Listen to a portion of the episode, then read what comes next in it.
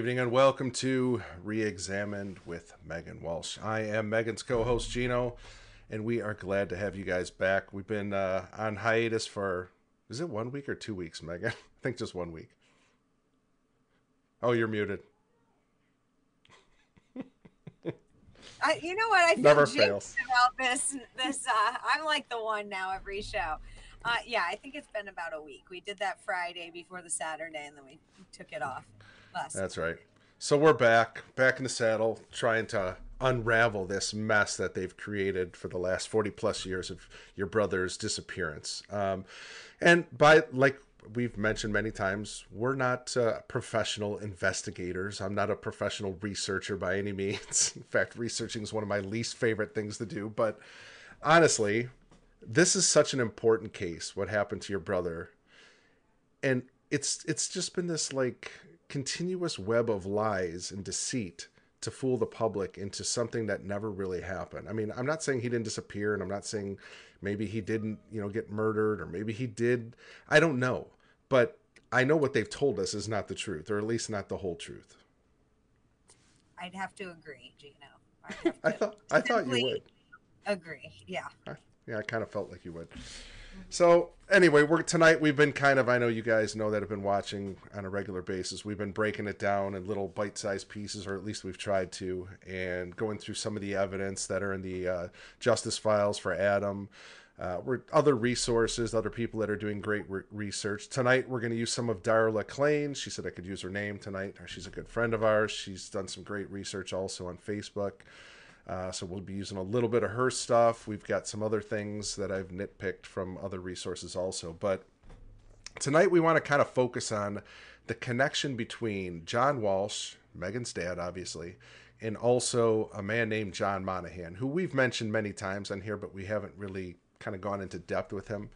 And I got to tell you, Meghan, I was a little frustrated before we even got started tonight because just trying to find any information on John Monahan is I don't know if it was scrubbed. I don't know if it never existed. I mean, is it his real name? I don't even know. Like, because there is nothing on this guy. I mean, I I almost feel like this is going to be kind of sad, but we're actually going to to find out anything about him, like you know, on paper, we're going to go to his obituary.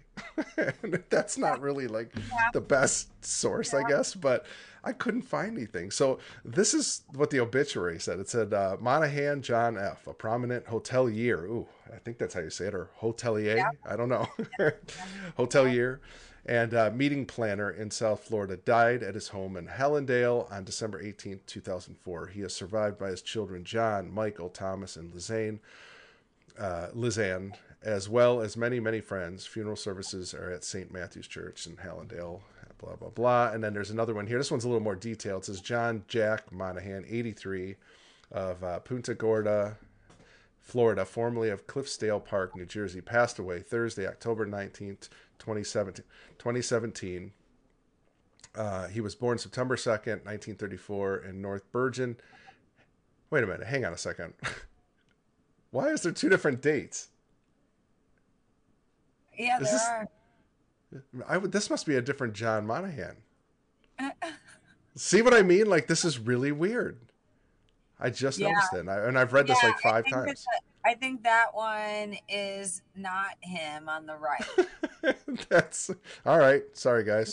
Not him on the right. Scratch that. Uh, And I- middle one, but yeah, I mean, I want to, I want to say something real quick that it is hard to find information about John Monahan and Reve Walsh, ironically. So the two of them, we have a very hard time finding real information about online. But I do want to point out the hotelier and the meeting planner. So meeting planner involves what? It involves like conventions of people and that's what my father was helping him with uh, after he left the diplomat quote unquote and Mhm. started working for the out island board uh, in the bahamas so we've got a lot of talk lately of the islands with epstein and everything coming out and uh, if people would take a quick uh, search look at a map and see that haiti and the bahamas and the virgin islands and all of this is all right in the same vicinity. So when we're looking at that in in the context of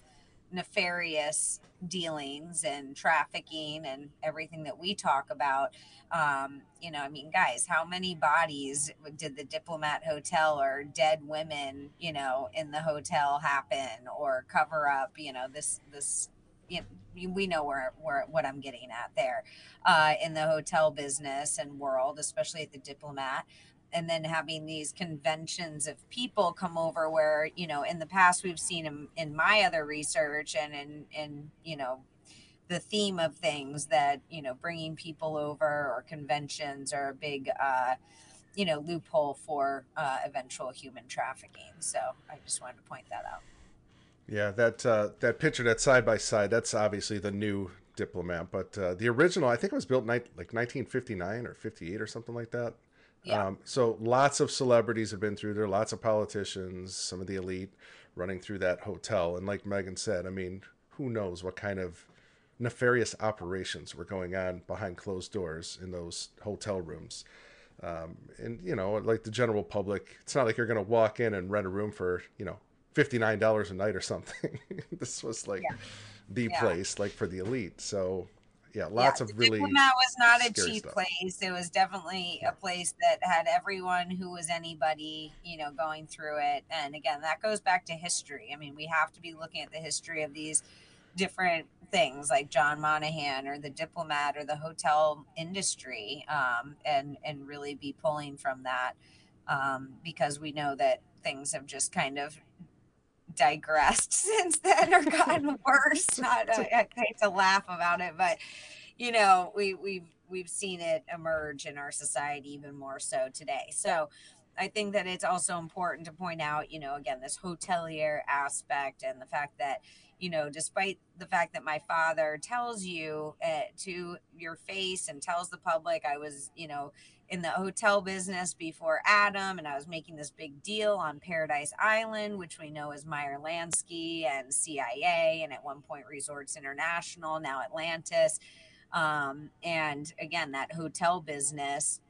But, uh, you know, CIA and Meyer Lansky is definitely human trafficking and all the other kinds of trafficking. Well, it's drug trafficking, but all the other trafficking that goes hand in hand, which number one is human trafficking. Right. Um, to the nature of drugs and hookers, right? So, um, to put it briefly. But my point there is that, you know, again, we have my father telling the public that he was in the hotel business, he left big deals, all of it, but then the public perceives it somehow through the sorcery or the witchcraft, whatever we're going to call it, uh, that you know these are two all-American working class, no connections, you know, just random couple that had their son just mysteriously go missing by stranger danger, stranger serial killer.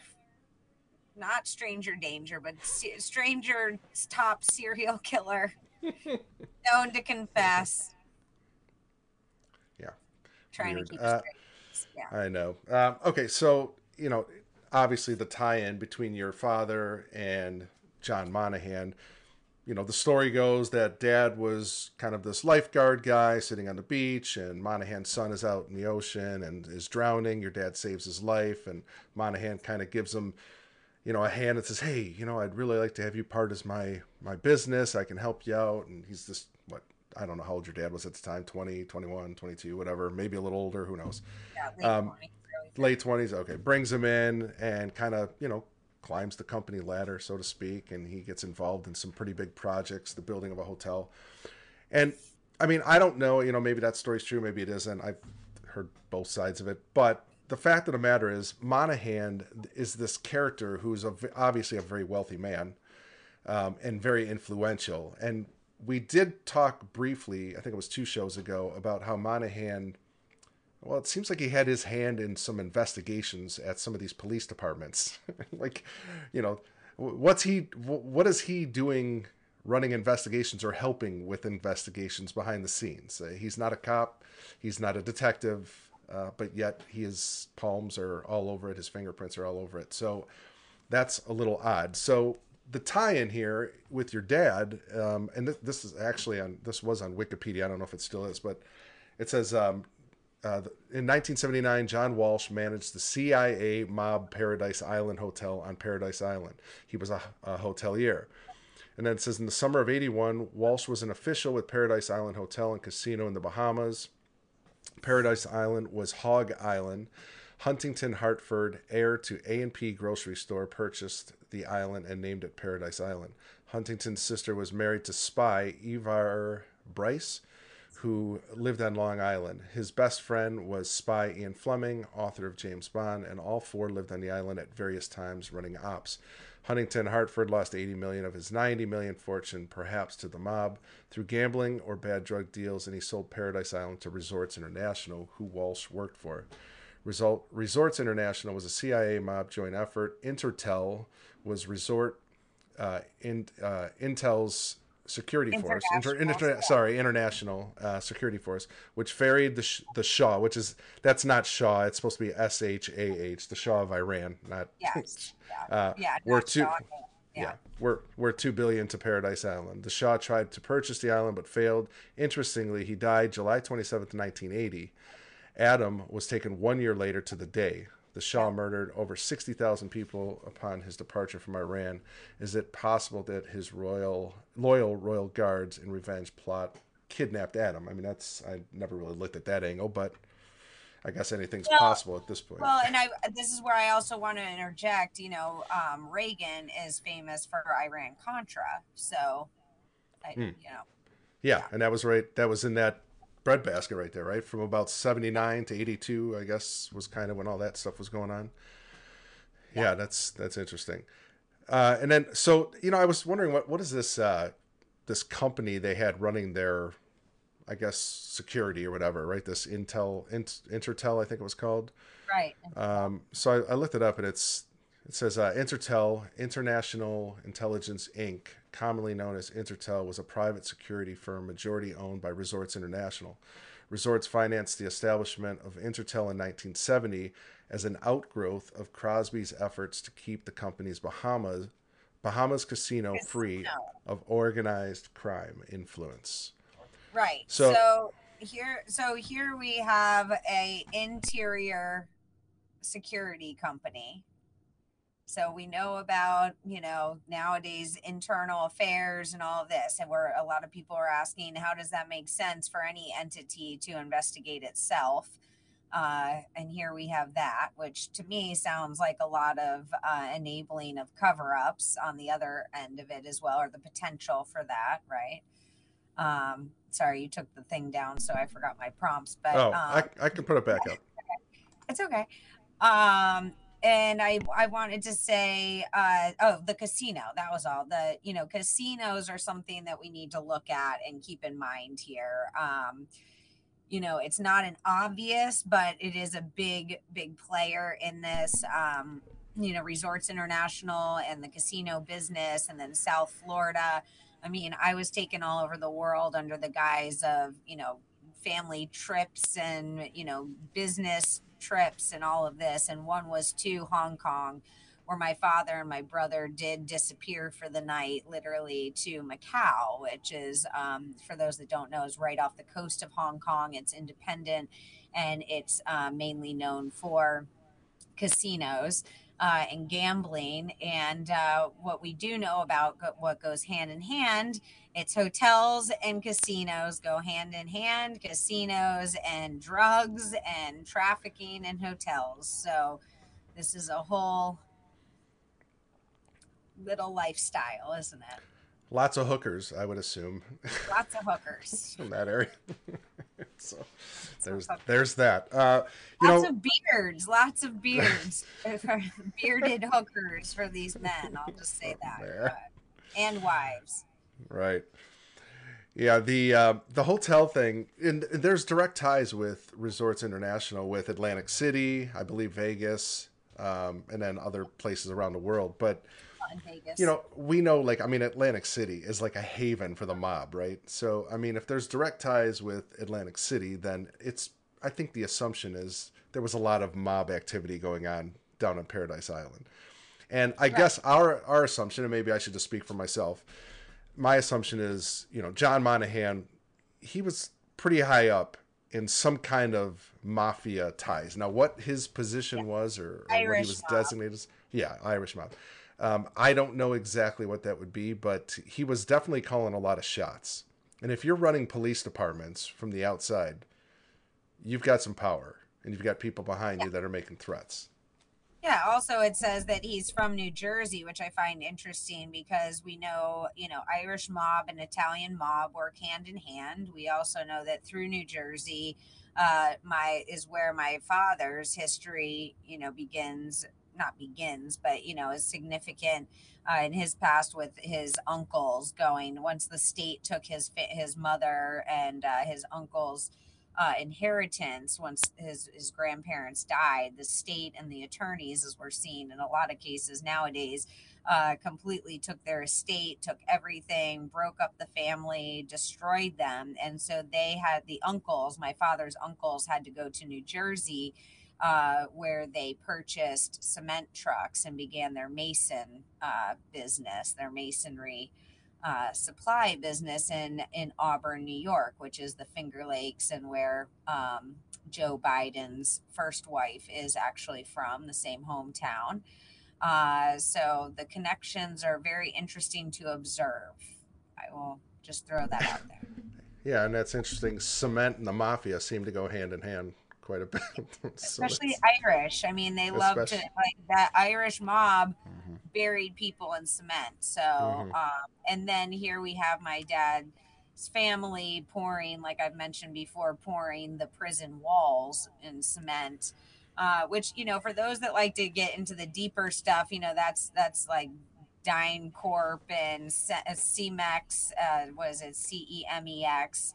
Uh, you know, with the blood and the cement and everything rumored to be animal blood and you know for the hmm. composite and it gets into all that kind of stuff but nonetheless he was they poured the prison walls and then my grandfather was asked to uh, attend the first electric chair execution there uh, which was on a Sunday, and it was with the. Uh, I, I, said this on the show before as well, but it was with the uh, gentleman who developed the electric chair, who was from Project Paperclip, which we know, you know, is originating from Nazi Germany. So mm-hmm.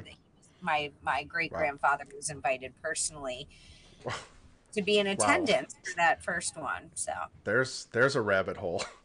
and they were Catholic, and they were staunchly Catholic. So hmm. staunchly Catholic, hanging out with Nazis former Nazis. Well, they're always a Nazi. Once a Nazi, always a Nazi, a Nazi I guess, in my book. Yeah. but yeah. that's an interesting uh, partnership there, or friendship that developed, I would guess, over an electric chair. Interesting. So back to the Paradise Island here. Um, so apparently the locals, obviously you live there, you're like, okay, something's going on with this place. And these were the rumors back in uh, that that time frame. It says, uh, why Paradise Island?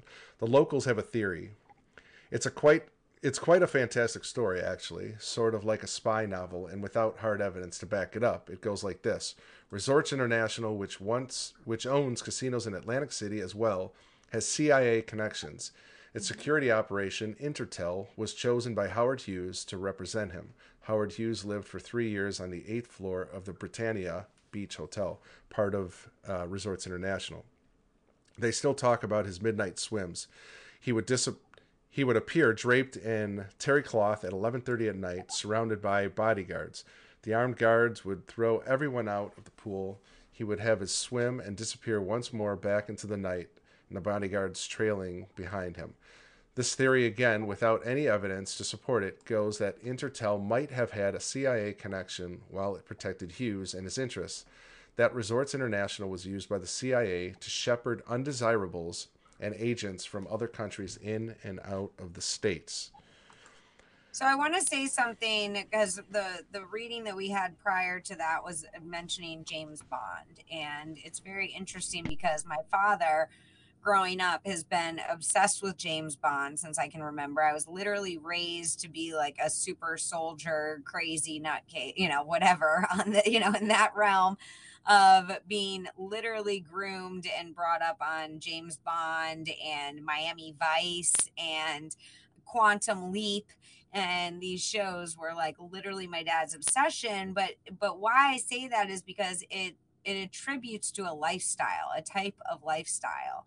And that's what I think a big part of what I talk about is an ideology or a lifestyle or, you know, people that live differently than we do. So now to go forward to that Bahamas uh, clip, you know, I find it quite interesting that they're backing that up. They bring up the CIA, which, you know, no one wants to talk about, but, you know, this has been the, the, what the common denominator for lack of a better term within all of this has been the CIA between the Finders cult, between the origins with Paradise Island and the hotel and casino business and how they're used. We also have blackmail that we know, you know, about and how that happens. So I just want to put those couple things out there because the CIA keeps coming up in all of these. And then when we also watch like we saw clips you know last week and we've watched or you know last time we were on uh, of the at the second adam movie which is portraying my father after adam is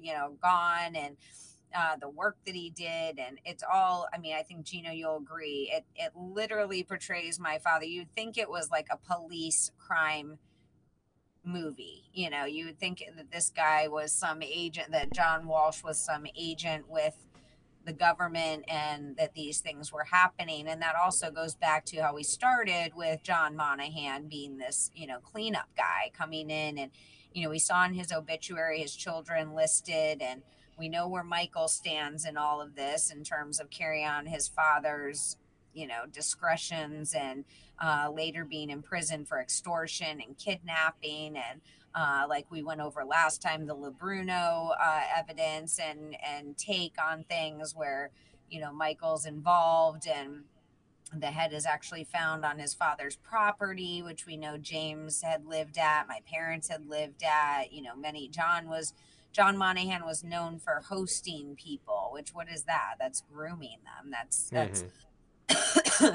taking them under your wing and and getting them used to the lifestyle that you live getting them hooked on it so then they will you know do your work for you right so um, I think it's all it's very interesting when we take these different little pieces and we put them together into logic and and uh, you know track records and history and things like that versus conjecture. All right. Right yeah, very much so. So um, we've discussed Art Harris a few times. He wrote a couple books about Adam's case and comes to some conclusions. Maybe you disagree with, maybe you won't. Maybe you think he's done some good research. Maybe you don't. I don't know. Um, but he does have some interesting takes, and he has done some interesting interviews with people that kind of were in the know or or close to the know anyway. And there was this interesting plane crash that happened, Meghan, in Colorado, and it was I mean, this is very strange. It's going from Miami or in the Bahamas up to Colorado. I actually was from the Bahamas to to uh, Colorado. Colorado. and there's se- seven people die in this crash, um, tragic crash. Uh, and what you end up finding out is they're smuggling cocaine. Uh, this is in in the height of the, the cocaine era down there in, my, in South Florida and in the Bahamas. They're they're smuggling it back and forth. And yeah, we've read yeah, we've read multiple affidavits from police saying there was no tons. way John no. Walsh was involved in this. There's no way that John Monahan was involved in this because you know there's no way that the police were involved in it either, right, Gino? No, no, no, no. Everybody was on the up and up, Meghan. They were all doing God's especially will. then, especially then, like Griselda Blanco in Miami. Yeah, especially then. Yeah. Yeah, that I mean, you know that's the height of the cocaine era right and and we've talked about uh, just there's movies about it you everybody's probably seen them if you're interested in this kind of stuff but cocaine i got cowboys cocaine movie. cowboys very good um, but the interesting thing is they're so apparently wait, i don't mean to interrupt you but who yeah. it Corben uh, actually was he made Cocaine Cowboys, and he says that he was there at the mall the day Adam was taken. So, anyway, side note. I watched a couple interviews with Corben. Interesting fellow. Maybe he'll come on. Yeah. uh, so okay, so this plane's flying back and forth, whatever. Well, apparently the DEA was on it, or, or said they were on it, watching, and they, they suspected something was not on the up and up. Um, but now this kind of Japanese translator. Excuse me, I'm yawning. Guys. Yeah, and the the Japanese thing I don't quite understand. I don't. I'm not. I, I think I need to. This underlying this... random Japan Japanese stuff that comes in little insertions here and there and, and, and like i was saying about michael that we know he his john's other son that's listed as tom tommy monahan and uh, you know god bless him but he's the one that definitely uh, told me a lot of the inside of who his father really was and again it was very you know we've always had a kindred spirit because i feel like you know for a lot of it due to the fact that we had these fathers that were being pillars of the society and then had this other life behind the scenes. So um, Tommy definitely revealed a lot and pointed out a lot to me uh, before my kids were taken. And I started speaking up to my dad about it and asking him, you know, who's this guy you worked for? You know, that the funeral that they were talking about in 2017, I was at, I was there. like we had the whole yeah. thing.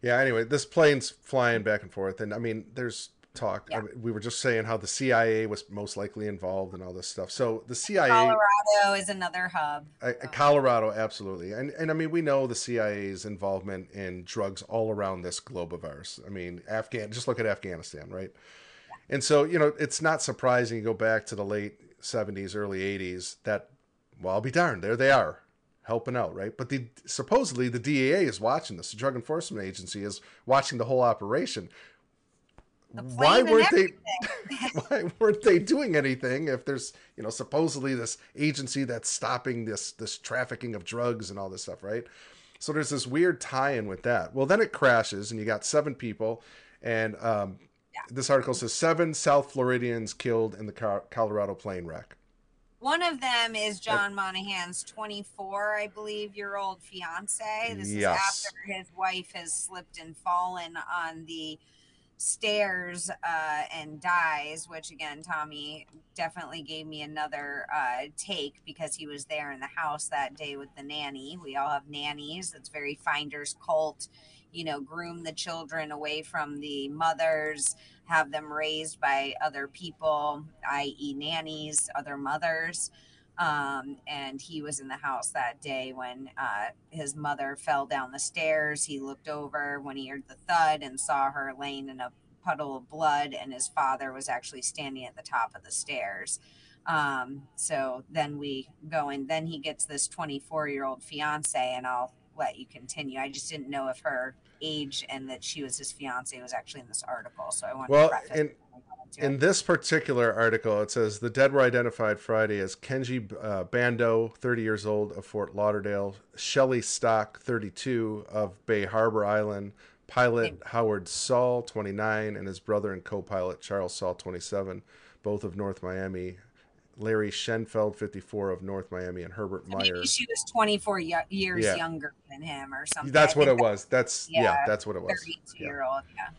Yeah, and then there's this Alan Rivenbark who um, apparently this guy, um, it says it kind of talks about him a little bit in this this article, and it's an interesting tie-in with this guy. I don't know much about him, and I know Megan, you you don't either, but um, I was reading through some of Darla's information that she sent over, and this guy was um, he owned like a um, a not a lodge, but um, what do you call it? Like a, a, a resort, I guess so it says, uh, I'm going to read down here. It says, Rivenbark was among the six men and women who who were killed on this craft. A Mitsubishi turboprop plowed into a ridge at about the 9,700 foot level of Red and White Mountain, about halfway between Eagle and the popular Vail Ski Resort.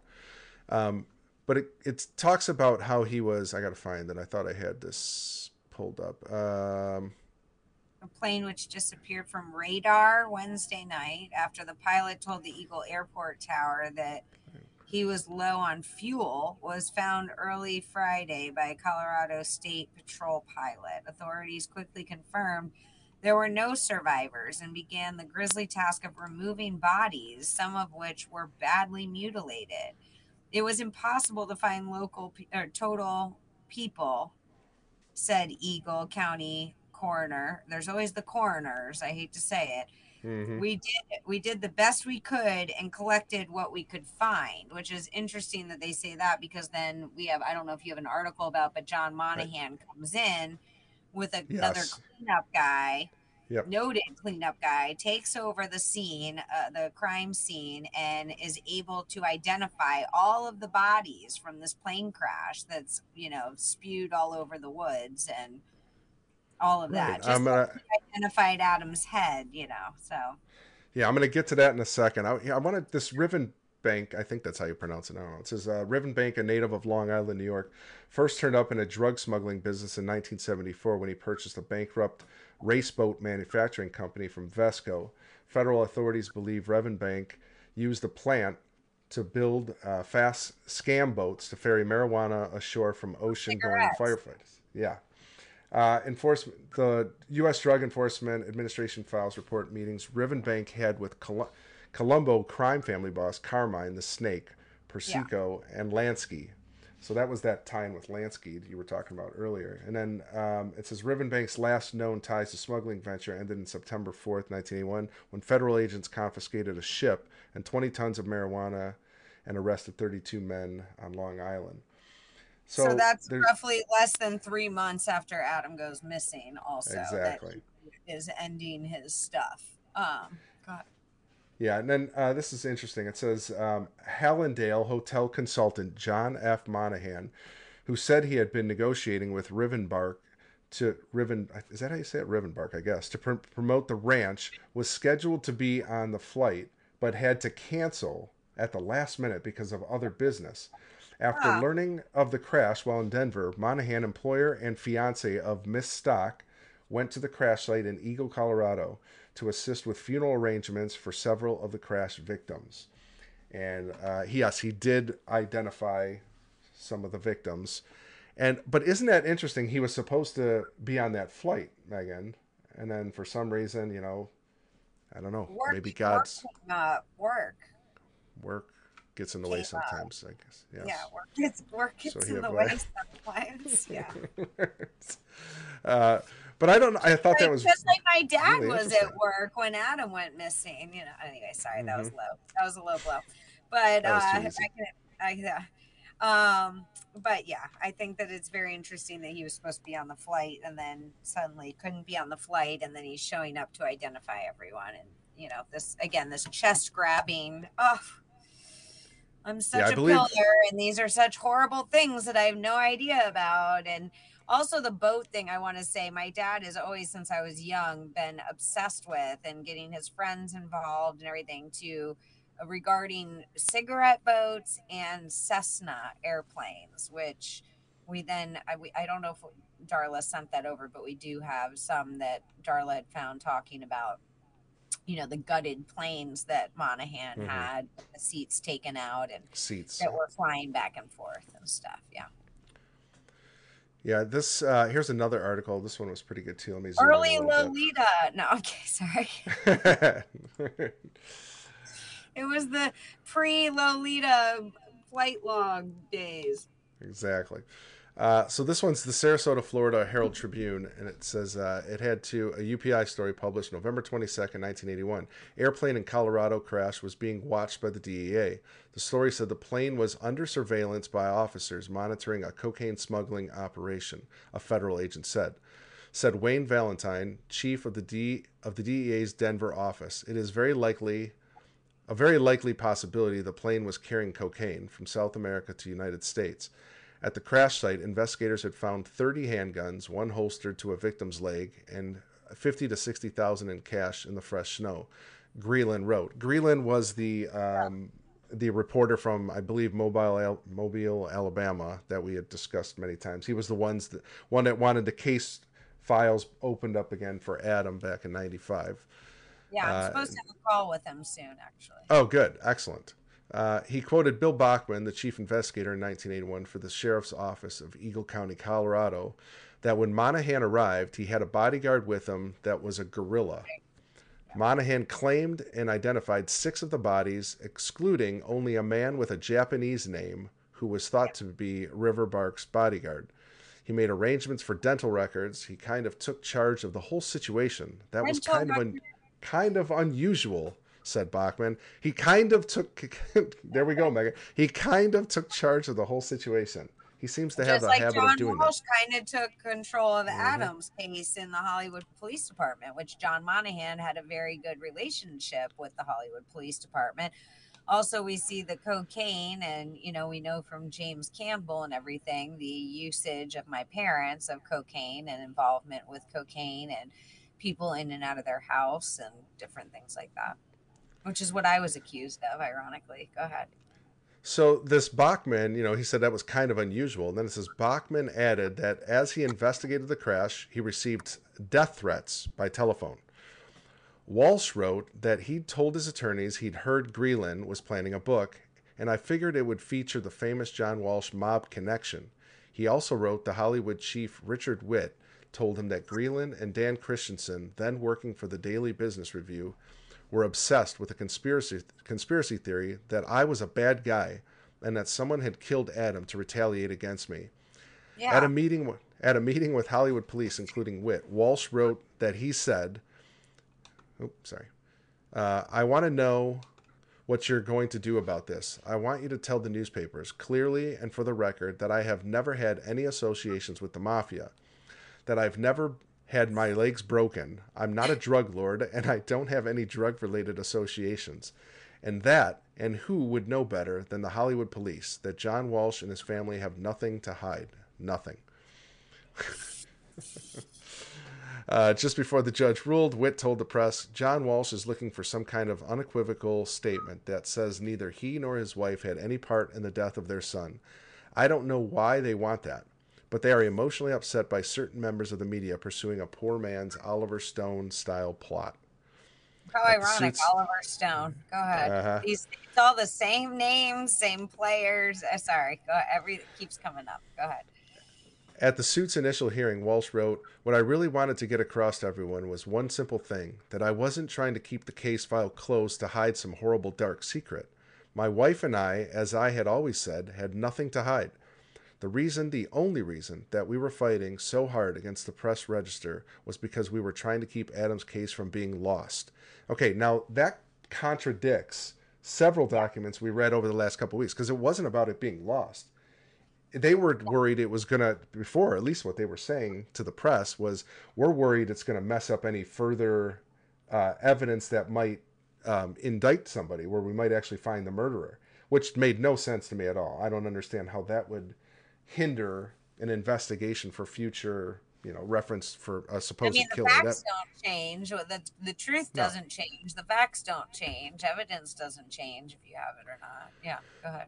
Yeah. Uh, when when Witt told Walsh on his decision to duplicate the case file on microfilm and sell copies because the police had so many requests to see it, Walsh said he told him, "You're giving it up on a capital murder case, and you are denying my family's justice."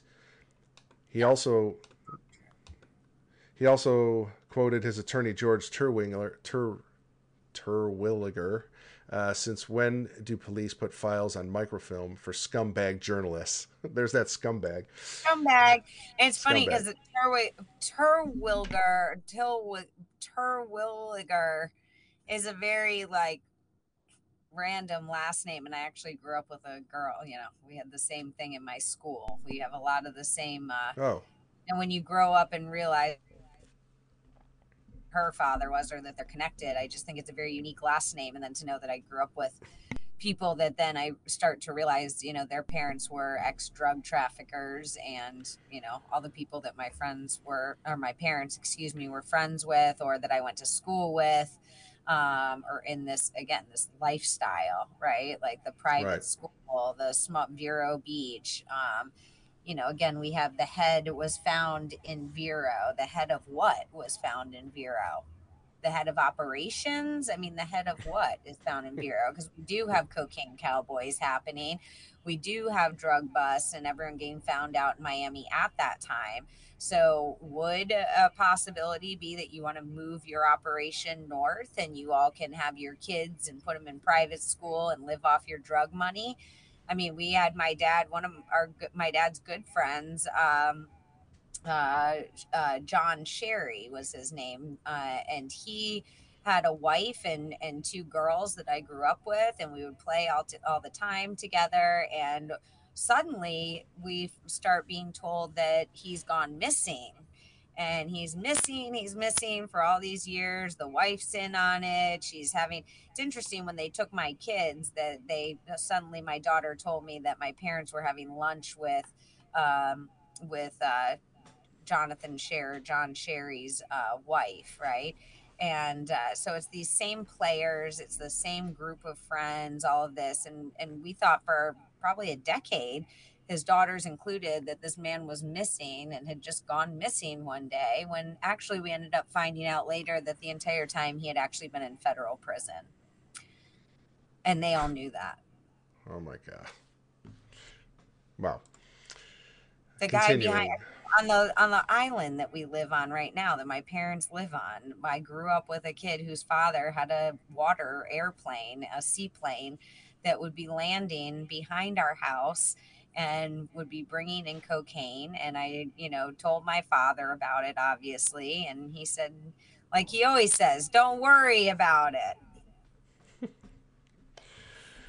Now you know what happened to the other reporters Greeland quoted rex conrad the attorney who had defended hollywood mall against the walshes. Greeland quoted another attorney in the case unnamed something has stopped efforts to really get this from the beginning Walsh wrote that he was concerned that some of the original evidence might not have made it into the case file. He said Joe Matthews told him he'd submitted polygraph charts of when he'd cleared both Walsh and Campbell, but he knew yeah. they weren't placed in the file as evidence. Who knew that else? Wait a minute, wait. Gino, where are you looking? Yeah, wait a minute. wait a minute. So let I got to read that again, just so I'm clear. Yeah, something has please. stopped. Okay, this something has stopped efforts to really get this from the beginning. I think that's an interesting statement uh, from the attorney. Uh, and then Roche Walsh, Roche Walsh wrote that he was concerned that some of the original evidence might not have made it into the case file. He said Joe Matthews told him he'd submitted polygraph charts of when he'd cleared both Walsh and Campbell, but he knew they weren't placed in the file as evidence which we've reviewed those, haven't we? We have. We sure have. Those extensive, grueling polygraphs. I don't know how he got through it. Honestly, I mean, the, I the really sweat don't. on his brow must have been just like pouring off, like that that uh, meme you always see from the guy from Airplane, where it's just yes. pouring sweat. For the five questions, yeah, I know. Just difficult, difficult. Did you know about it? No. Were you involved? No. Do you know? No. Are you innocent? Yeah. Okay. it's uh, grueling. Oh my gosh. Who knew what else might get lost or even removed? How would anyone ever know? So I wonder if um, I wonder if your dad apologized after this, saying, "Gosh, oh, it was in the records. I'm sorry." Did that ever come out? Yeah. Greeland didn't get the whole story. He apparently wait. You moved it. Yeah, my stupid cursor got. There we go. That's Sorry. okay. He apparently never visited the Broward Medical Examiner's office, and although he wrote he gazed intently at Adam's missing picture, he called him Snaggletooth. They're saying Greeland or Monahan? I think they're saying Greeland. It's like, yeah, because it says Greeland didn't get the whole story. He apparently yeah. never visited the Broward Medical Examiner's office. Yeah. Uh, and yes, you don't have to. I mean, you know, through the coroner's reports. I mean, that was one of the first things that led me to question stuff was the missing autopsy reports and the missing coroner work uh, between the two counties was a huge problem with Dr. Wright and Indian River County, especially with my father having that late night meeting when he gets back from Good Morning America, where he'd been called right before he went on the show and and told that they had found a head, but then he was instructed to still that's called handlers, by the way, to still go on and say that they were looking for uh, his son. And then he comes back to Vero from that, and he apparently has a meeting with the coroner uh, in Indian River County who tells him, you know, this is Adam, it's some late night meeting, whatever that is.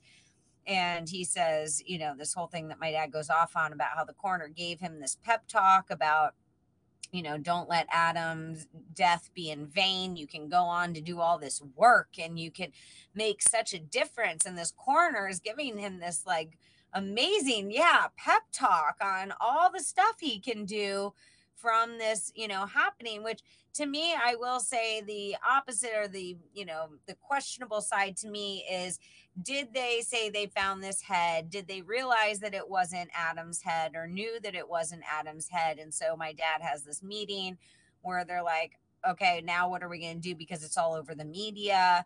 It's already out. You know, this is a whole thing. Okay, well, don't let it be in vain. Let's just keep going forward and, you know, do your platforms and do the agenda. Possibly. Mute. Oh, sorry. Unmute. He says he says snaggletooth, but he had to look it up. Your dad had to look up snaggletooth. I looked that up too on merriam-webster.com. For a child, it's a tooth that sticks out, is uneven, or is broken. That's not what the picture showed. I asked him. By then, he was a columnist in Little Rock for the Arkansas Democrat Arkansas. and Gazette. Yeah, there you go, Arkansas. By email, he wrote back. I don't know about the dictionary definition, but where I come from, snaggletooth means you're missing some teeth, usually the front ones. That's not what it means for me, but I don't know. Um, I had a little trouble buying that completely. A mouth with a snaggletooth could have some teeth missing, but its main event is one tooth badly sticking out. Yes, that's what I would define it as. Yeah. I did a Google image search of snaggletooth and found some embarrassing, embarrassingly asymmetrical kids' mouths, like one with four front top baby teeth gone and only one adult central incisor in. And that one completely, and one that had a single adult central incisor, diagonally broken. Note to those kids: don't let these pictures be seen by college admission. Gosh, whatever. Um, it's so stupid. this isn't. Uh, this is really wild about this snaggletooth. Yeah. Yeah. Search. Wow, that's incredible. But what could fit the dictionary's definition of snaggletooth is the Hollywood police crime scene picture of the found child that I called bucktooth. Was yeah. it possible that Hollywood let Greeland see that picture and he just didn't want to tell me? When he wrote that Adam, when he wrote that Adam in his missing picture was Snaggletooth, did that suggest his confusion as to whether the bucktooth snaggletooth picture of the found child matched Adam Walsh? He hadn't challenged the police on the identification, and who knows, maybe never even questioned the identification to himself. So instead, did he force the word snaggletooth onto the missing picture to which no. it didn't fit? No, he didn't. The mm. the head that the discrepancy with the head is that Adam's pictures, the baseball pictures, and everything that were allegedly taken weeks before. Oh, sorry, I'm looking down and I see Cox again. It's everywhere. Okay, so um, the the thing there is that you know Adam's teeth are missing. His two front teeth are missing prior to uh, him being taken. Right, recently missing, and then the head that is found actually has the one of the front teeth er, is halfway out. The one of the tooth is is halfway out uh, of the gum, which uh, Arthur J. Harris is one that talks a lot about that and and did the research, you know, and questioned different people about you know do your teeth grow post post uh, excuse me post mortem uh, you know things like that which they do not so um, it's been a big you know this the tooth uh, is a big is actually a, a significant part of it because it was present in the head that was found versus adam you know leading up to and when he was taken not having those teeth um, and then when we look at this, you know, just hearsay diagnosis that or declaration that this is Adam's head based on a cavity in one of the molars, which actually, when you look that up, it's one of the, uh, it is yep. the common, it is the most, most common, common. For mm-hmm. a child of that age to get a cavity in. So this is a very common thing. Um, so again there's there's a big question and then like we brought up last week about tammy gilley and and some other cases in indian river county um, but specifically hers with her son uh, talking about you know that they gave the remains you know his body and it was missing feet and when she asked for the feet from indian river county the same sheriff's department the same county that she was actually given uh, feet that were not her son's when she had them DNA tested later. So, um, and then the and then the sheriff's department will say, well, we train cadaver dogs, so we have cadavers and we have you know access. So we know by their own admission that they have access to to body parts. I hate to say it like that. Um, so that's a that that actually is a a big point of contention and and questioning in Adam's case. Yeah, and how do you have access to just go into the morgue or wherever they're keeping the body parts and just take what you want? Like who well, clears that? You, you definitely do. If you are a canine and you are, you know, you already as a department have access to cadavers, you know, for training purposes and things, but, then that's not that. But to take them out and give them to somebody and say that it's their child's feet, I mean, yeah, like that seems. But we're talking about corruption here. We're not talking about normal things. I think that people yeah. have a hard time not you, but delineating, you know, I think I got called a neo hippie last week on Twitter because, you know, uh, uh, you know, um, accusing me of being anti cop, which I'm absolutely not anti cop. I love police. I freaking love police. I should have been a detective. I love the police. I hate corruption. Corruption. And I will never stand for corruption, especially in policing. So mm.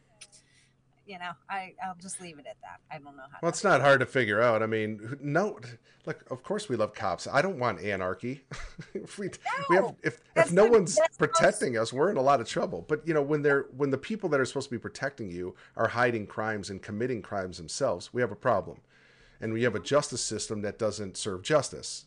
I mean, there's no there's two two tiers of justice, one for them and none for us. So you know, yeah. it's like that's that's where we're at and you know and this is just another example of how many things went wrong here or intentionally wrong where eventually you, you just got to say well wait a minute do we even know what really happened to poor adam i mean that's right. that's really the million dollar question i mean we don't know well, and the fact that at. in modern society, we know that law enforcement and child protective services are the ones taking and trafficking children. Um, and then the whole I mean, the Finders cult was Florida and Virginia and mm-hmm. everything. Mm-hmm. I mean, we lived in Virginia, we lived in Florida. Excuse me. they had their warehouse outside of Washington, D.C., which is Alexandria, is where the International Center and the National Center are, um, their headquarters are. Um, you know when you correlate all of it together it's a it's a much bigger picture than anything that the stories have told right? Maybe that's right. yeah. Is that where the farm is? Isn't that in virginia where they they train everybody? I think they call what? it the farm. I think they call it the farm. That's where they they train yeah, all the, the uh, agents. Yeah. Right. Like uh yeah. Langley and stuff. Yeah. Yeah. All right. Finish up this article. It says uh but what could what could fit the picture's def- definition of snaggletooth is Hollywood. Pl- oh, we already read that. Sorry. Uh, this would be an, illu- an illustration of cognitive dissonance, which uh, which a financial writer James Montier eloquently defines as the mental conflict that people experience when they are presented with evidence that their beliefs or assumptions are wrong.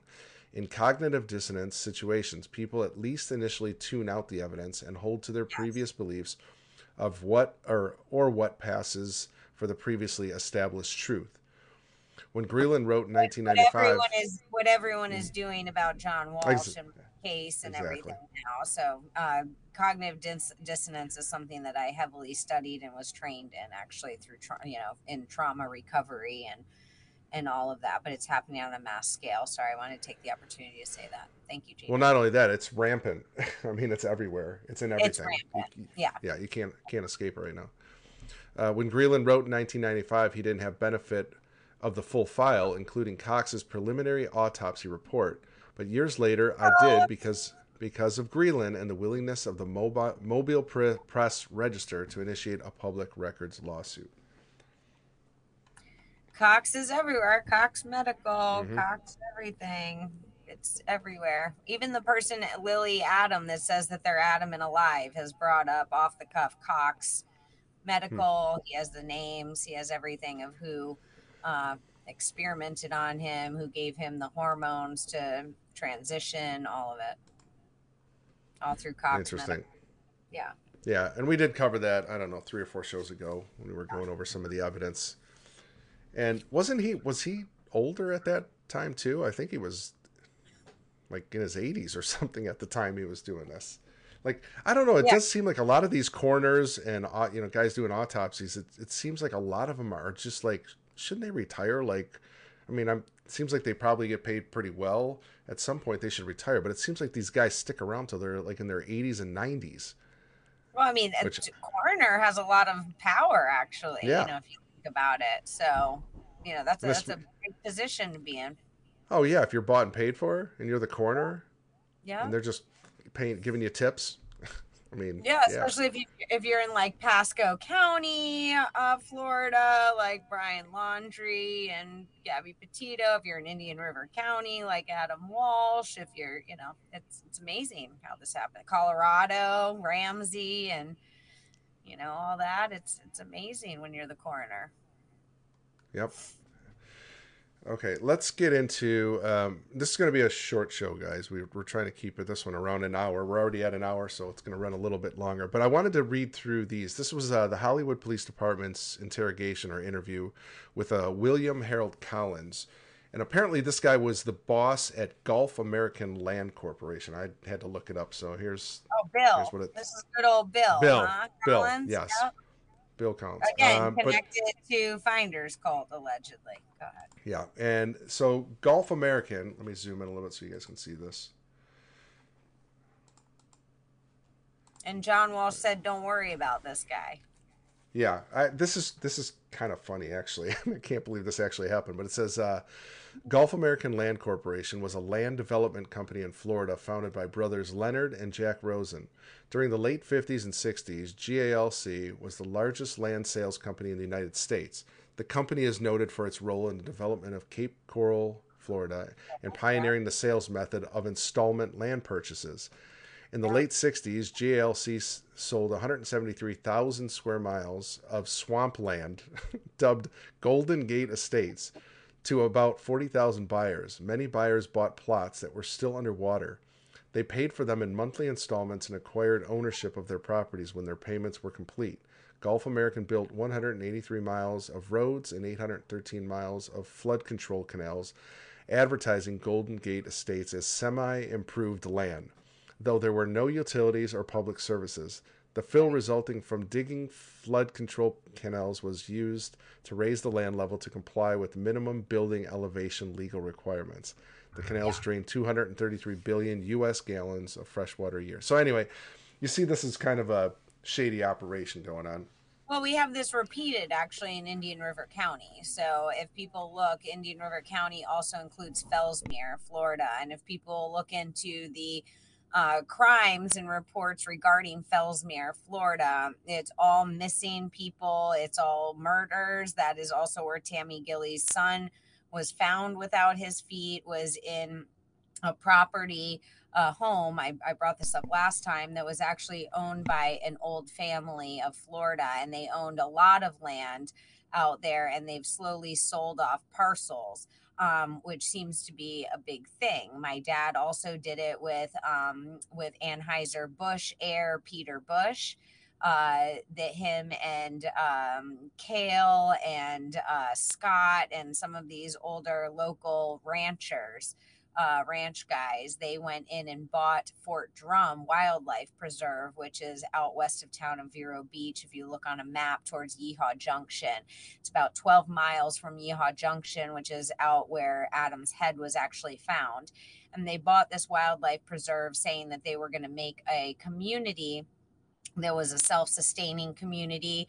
Uh, it's very masonic actually. It takes after um, you know concepts from england and the british royal family. We have uh, windsor is an establishment in vero beach that has already done this. They have their own post office. They have their own general store um, all of this. And that was started by Galen Weston, who is a huge, um, you know, English uh, connected to royalty uh, investor. He actually owns Abercrombie and Kent um, travel agency, which is known for their uh, large, you know, the uh, game hunting and going to Africa and the tours, and and they they arranged every tour that we went on in Morocco and Australia and Hong Kong and China and everywhere that we went. Abercrombie and Kent was arranging these tours, so they had already established Windsor over on the Barrier Island in Vero Beach in Indian River County which the barrier island is actually a um, private entity. So um, everyone that lives on the barrier island is not subjected to you know the the laws and jurisdiction of uh, you know the county or the Indian River you know declarations, if you will. So they have that, and and then I digress. My the ranchers bought Fort Drum Wildlife Preserve out there, and they were saying that they were going to do the same thing. They put up a trailer, they put up you know the whole sales pitch everything for all these homes you could buy and then they said all of a sudden oh the market crashed we can't do anything with this so we're going to parcel it off and what they did was they ended up selling the majority of it to uh, florida power and light. And they said oh we thought it was going to be this solar farm all this great stuff and really what's there now is a huge plant with huge steam coming out of it and all this craziness and it looks like a border town. I mean the parking lot has hundreds and hundreds of cars in it um, and they each kept a small 40 acre lot for themselves. So um, going back to then fellsmere as i was saying with the crimes and the missing people and oh, all these drug you know chicks and everyone go missing and then they're found in fellsmere. Uh, this goes back to the article that you just read regarding this semi you know this marsh type land where everyone here or you know that isn't in the know thinks that Fellsmere is really just this like farm land and area and you know there's a lot of immigrants there and things like that. But really if you keep going west it turns into marsh and everglade uh you know landscape where you have to take airboats you have to take you know that you can't just walk out there or drive out there. Um, which why i say all this is because ultimately it's a great dumping ground. Uh, there's alligators out there there's plenty of stuff that um, we've even had rumored you know traf- ex trafficked individuals come out and say that you know they were used in porn films out there in canoes while remains were being dumped to the gators. I mean crazy crazy things but nonetheless we have these dead bodies coming up in fellsmere which is very much like that. And when you look at the land allotments um, along the line of where it does turn into marsh um, it is a land conglomerate. It's an indian river county a land conglomerate. So people can, the same type of thing where people can buy parts of it and be part of this conglomerate, if you will. And it's a very, very shady uh, dealing. Yeah, shady for sure. Well, yeah, so we see it repeated, well, is my point. Yeah. yeah. And so, all right, well, I'm glad you brought all that up because that's very important. So, this Harold Collins, Bill Collins, uh, he's being interviewed by the Hollywood Police Department, and he's a boss at this sham business called Gulf American Land Corps. And uh, I don't. There's some very interesting statements that he makes in this. Uh, did you want to read it, Meghan, or do you want me to? Uh, I can. That's fine. Uh, okay. Why would Why would she believe that the guy that owned the plane? Now this now this is. I'm getting this all from her. The guy that owned the plane was a friend of Winnick's and Monahan's. Howie wouldn't touch. Howie was so straight. He'd been offered 92 drug deals. Him and his brother turned them all, uh, turned them all. I think down is what she means. Wouldn't touch it. Wouldn't have anything to do with it. Ah, we had some planes. We bought a plane, the company and all. Which company are you talking about? Sun Country Resorts. Your company with John Monahan? Yeah. And John owned the company. I was only paid a percentage. Ah, at one point, John I was out of town. I was on vacation. I was in Europe. My wife and I went to Europe for a two week vacation, which is funny because it said that John Monahan paid for Hmm. my parents' honeymoon, which Mhm. actually the main point of that that they always focus on is how they were in the south of France, which anyone that's paying attention to what's going on currently and where things are stationed and things are going on, the south of France is very significant. Um, so he says, uh, I was in Europe. My wife and I went to Europe for a two week vacation, went to England and Ireland. It's the same patterns, guys. Came back, and I remember the girl in the office said something. You ought to take a look at this. And they were bills because I paid all the bills for the airline. I wrote all the checks. And ah, what the hell is this? DC3. John traded the Queen Air in on a D- DC3. I said, What the hell are we going to do with a DC 3?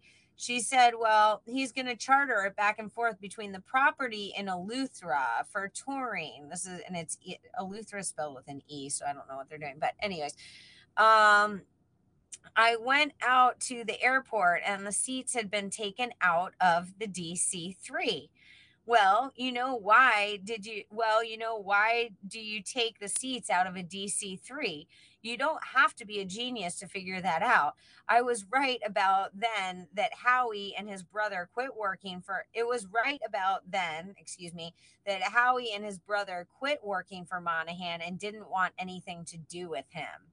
Now, Howie would have told me if he'd been offered a deal by Monahan. So I'm firmly convinced Monahan didn't offer him any kind of a deal or get involved in anything because Howie would have told me. We were very close. Ah, but Monahan called Howie and said that he had a business acquaintance that had just bought a had a jet and needed a pilot and engine an engineer, whatever. And Janet told me they wanted to double check and make sure this guy was clean because they didn't want to get involved in anything. Monahan guaranteed them that they were as clean as can be. And as it turns out, Janet tells me uh, she overheard some conversations and some recordings on the telephone machine and something that would point that this guy was as dirty as could be and that he was a coke dealer he supposedly had a coffee plantation in Colombia, which Colombia will come up very much. The the cases that I brought forward to my dad behind the scenes dealt with Columbia. The people that my brother has been involved in through the music industry are, are connected directly to Columbia. Um, my son's father and the stuff that I had found under Kanye West was connected to Columbia. So all this is Colombia here. Nobody has a coffee plantation in Colombia today. But ah, so she became convinced that there was foul play in the whole thing. Monahan was supposed to be on that plane and at the last minute changed his plans. He decided to fly out with another hotel guy on a scheduled carrier. But I understand Monahan's girlfriend was on the plane. So why would you put your girlfriend on the plane and you not? And then, okay, I digress. Um, sorry, I lost my place. So, uh, hang on. So, uh, you know, right here at the bottom. Sorry, I had to move it. Okay. So, uh, you know, I heard all kinds of stories. I heard what the hell, uh, what the hell was it? This guy had a Japanese bodyguard who was wacko or something, and they think that he went in and gave Howie and Charlie each a karate chop. My dad always says that. Oh, so weird. Or something, because they said they found a diary. The story I got didn't make sense because they said first they thought it was either Charlie or Howie's diary, but it was written in Japanese. I don't know how they figured that, but the translation was that whatever the guy's name was, the owner of the plane is back into the drug thing. I'll have to kill him tomorrow or something.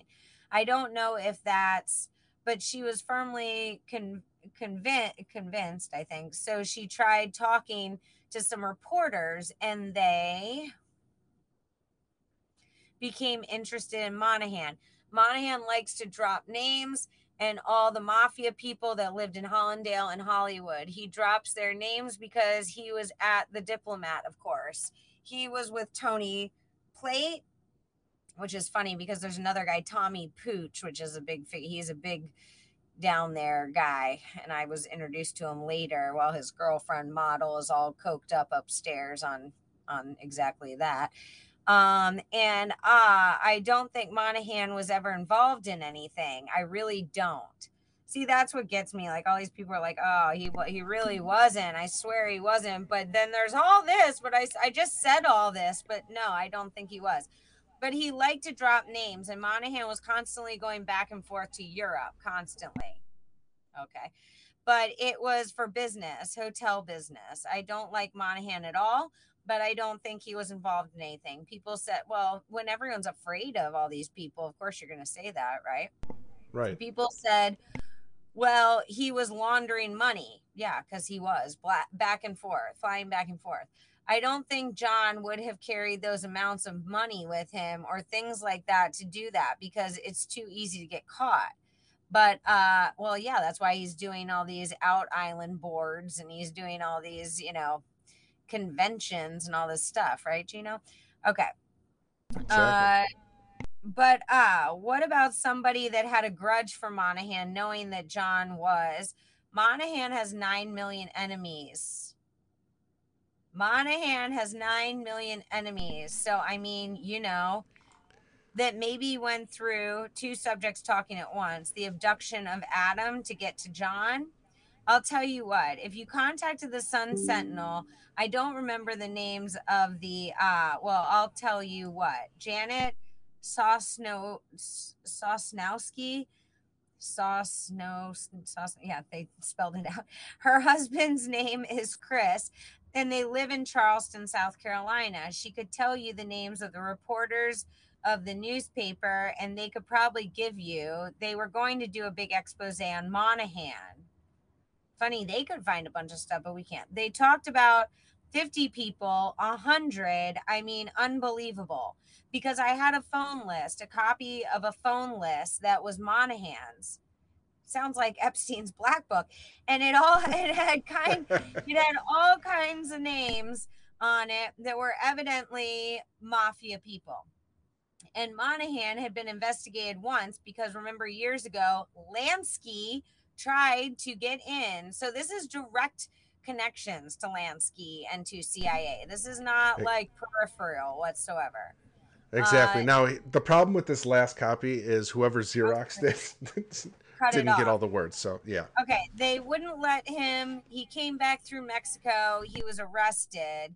Something his bags. He had a telephone book in his bags, or when they opened his bags, he had a telephone book. They got numbers out of blah blah blah. They got one guy in Chicago, which again, that would connect all the human mm-hmm. trafficking: Colombia, Chicago, Miami, New York. I think it was, and and others, I'm sorry. And they were something him and they found checks going back and forth between this something in Monahan and Vegas and Monahan, which is interesting with what we know about Vegas and all the uh, how that's played out. They were for junkets and something. They right away figured it was something else. So he got investigated. That's when they found out that Monahan hadn't filed I'm assuming taxes for three years. And they did a big stink on that. But I think something, something likes to use names, really. It's saying, I think Monahan just likes mm-hmm. to use mm-hmm. names, I'm sure. Right. Uh, something explained so you know how we came up with your name. I don't know what that means. Your most something that you're looking to get a divorce from. What's her name? Something in Lighthouse Point uh, currently contacted the Lighthouse Point Police Department, who in something, something, something to us, okay, and she had filed a report with the with them regarding something about child, child abuse. abuse yeah. Son. I think they're talking mm-hmm. about Bill Collins' ex-wife right mm-hmm. now. So this is where again I was bringing up Finders Cult. Uh, she came out and uh, was talking about Bill Collins and child abuse to her son, that he was molesting her son, uh, John, and that's why she divorced him, and that also she had found things that were very reminiscent of the Finders cult, uh, Polaroid pictures of naked children on skin, you know, animal fur rugs in a warehouse look type looking setting or a hotel, you know, some kind of a set, you know, behind them and things like that. And then they went, the police went to my dad. This was 1987 when he had already been well established within the national, or, you know, had established a national center. All of that was this fighter, crime fighter, and all this. And they go to him and say, you know, what about your other boss, Bill Collins? So we've got John Monahan, who's allegedly, you know, involved in all this cocaine and and Irish mob and cover up guy. And then we've got Bill Collins, who his wife comes out saying, you know, I think he's part of the Finders cult, like literally. Um, and when my dad was asked, you know, then of course they go to John Walsh at this point and they say, well, what about your ex boss? And his direct quote was, don't worry about Bill Collins. Uh, so it says abuse to her son. All right. I guess she further told something officer up there that uh, you were friendly with the something at one time and not and now that her son was allegedly abused by you something something feel that you may that you have to look into you that you something suspect in the Adam Walsh case because of your closeness. With the Walshes you were yeah. The Walshes you were babysitting for the child and so forth I mean, I don't. I'm sorry, I'm a little lost since it's all cut off. So maybe you yeah. know what it's saying. You that's some, that's all. I, that I, was. I, we don't have any more documents. That was the last one. But I mean, it, it continues or whatever. But that was the gist of what we needed to show. Um, that this guy, you know, he says, "Well, I don't really have a beef with Monahan," but yet he's saying all these things that are kind of showing that Monahan's kind of a douchebag. I mean, this guy's doing some bad things. He's in with bad people. He's got tons of connections. We know he's uh, corrupted the, the police department. I mean, you also have to think about that. I mean, if you don't like a guy and you have all this dirt on him, I mean, people, I mean, even from my own experience, people, you know, on social media or people that talk to me, they're like, just let it all out already. Just, da, da, da. but it, that's not how it goes. Like, that's hmm. literally not how it goes. And people can be in fear of their lives. I mean, I watched my whole, my children and my whole life be taken for even questioning this stuff, never mind coming out stating anything that I know. So, you know, we have to be looking at when people are involved in things, whether they're victims or they were just around it, they don't want to be caught up in it or they're afraid of retaliation. Those are that's very, very real. And so of course, when that's the case, they're going to say things that hint out the truth, but then they have to Re, you know regret they have to digress mm-hmm. they have to say oh but you know i don't think he was any part of it despite everything that i just said to you. You know, that is the cognitive dissonance that that was brought up earlier. So God first eleven eleven says it's similar to Whitewater and the Clintons in Arkansas. This whole Gulf American thing, whatever it's called, that land. It is. It's a lot like that. Well, it is, and that's to show that these aren't like you know just just these like wild out of nowhere things. I mean, these are all playbooks. These these people aren't original. These are schemes to do things. These are schemes of ways that they operate uh, especially when you're talking about mafia, mob, and and drug trafficking and and all of that. So, you know, again, when you ha- I don't you know, people have said stuff about John Walsh or, oh, he definitely wasn't involved. He was only an addict, you know, and things like that. And maybe that was, that's true too. But still, he's compromised at that point. Bottom yeah. Line. I don't, I don't know. I just his words, I think there's just too many things that I've seen and heard from him personally where he's I don't know if he's involved with the actual disappearance, but he's involved somehow in some fashion. Uh, and that's the reason Adam is no longer around, or at least we think. Right. Like we've never, yeah. I mean, I, I've never said like, I think that my dad went and kidnapped my brother or that he had a part right. of the murder or any of that kind of stuff. Like people want to kind of assume where it's, it's not black and white this is these are nuances of situations that are real life and there can be a lot of nuances to real life um, and and that's where i've always stayed i've say i've said that i think that my parents know a lot more than they have mm-hmm. said that they do over these years whatever that is i don't know exactly I, and that's what to me looking. It, but I think me, that it's that's col- itself. it's collateral damage to me. Like I feel like whatever they were involved with, drugs, sex, all this other stuff, it was collateral damage. And Oh. Adam was the collateral damage.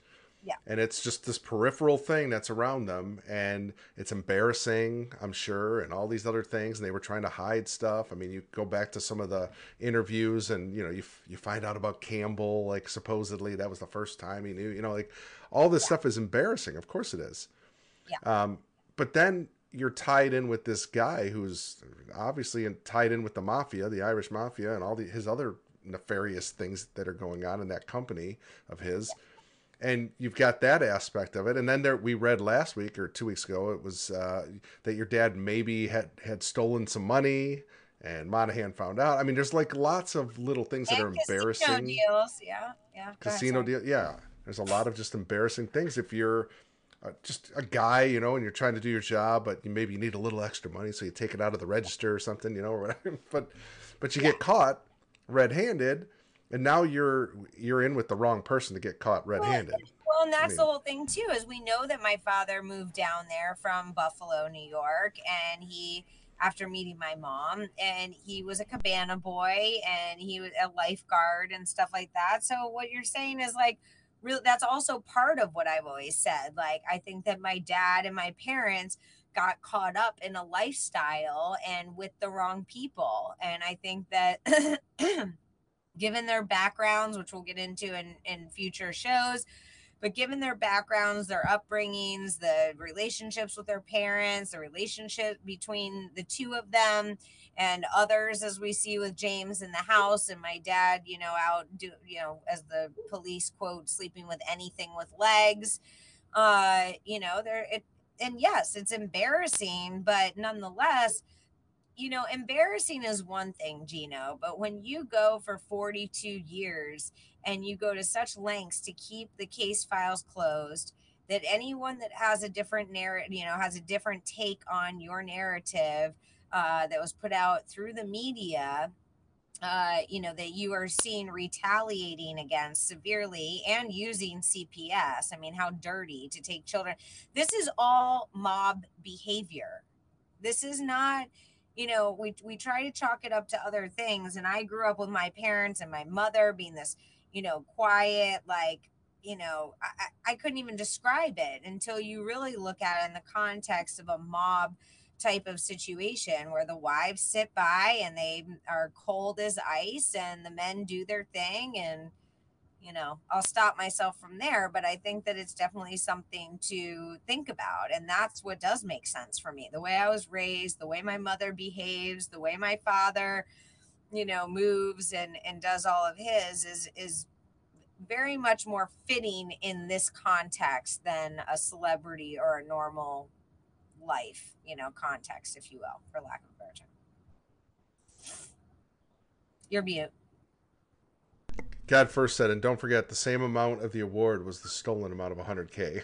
so the, the reward, ironically, was the same amount. Yeah, that supposedly got stolen. Stolen yeah and a year later to the Mhm. date Yeah.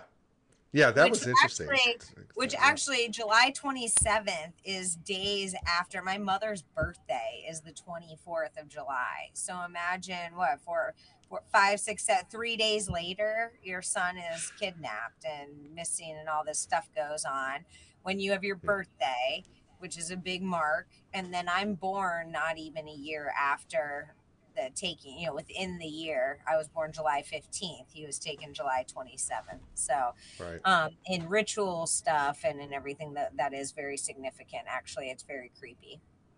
Hmm.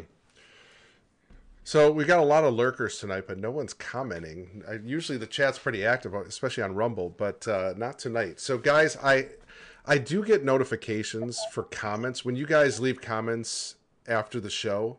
I do get notifications, and I meant to put a list of all the questions and comments, and I completely forgot. So that's my my bad. But I will go through it because because I want Meghan to address some of the comments and and you know questions that are in those comments. So if you are out there right now and you did leave a comment on one of the past you know seven shows, uh, and you want to drop that question or comment in the chat, go ahead right now, and maybe she can answer it now. And instead of me trying to find it later. But I did mean to do that, and I've been like just there's been a lot going on, so I'm sorry. I apologize. Yeah, I Um, think but that's also probably waiting- tonight. You know, we're getting people. People don't know when we're back, and so I know everyone's Yeah. getting back from holiday and Yeah. stuff too. So it's okay. No worries.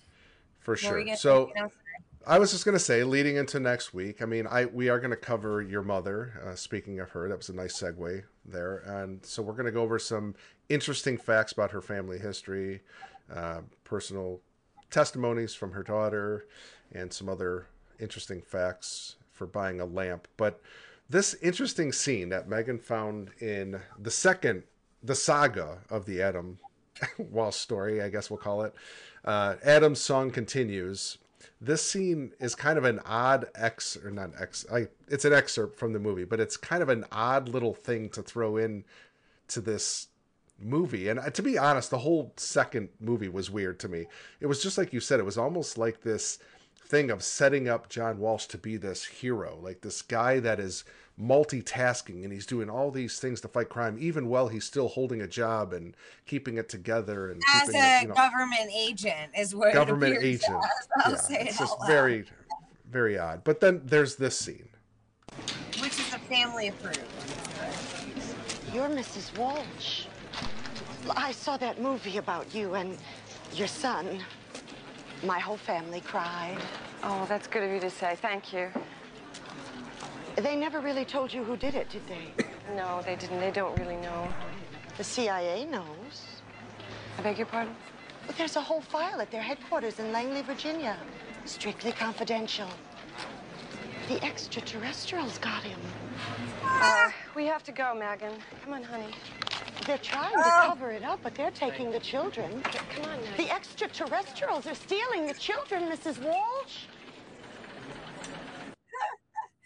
Uh, what do we have going on right now? I think that, like, literally yesterday, In they Miami. started their whole alien in Miami, literally at the Miami Mall, the alien uh, invasion and the Nephilim and They're all eight to ten feet tall.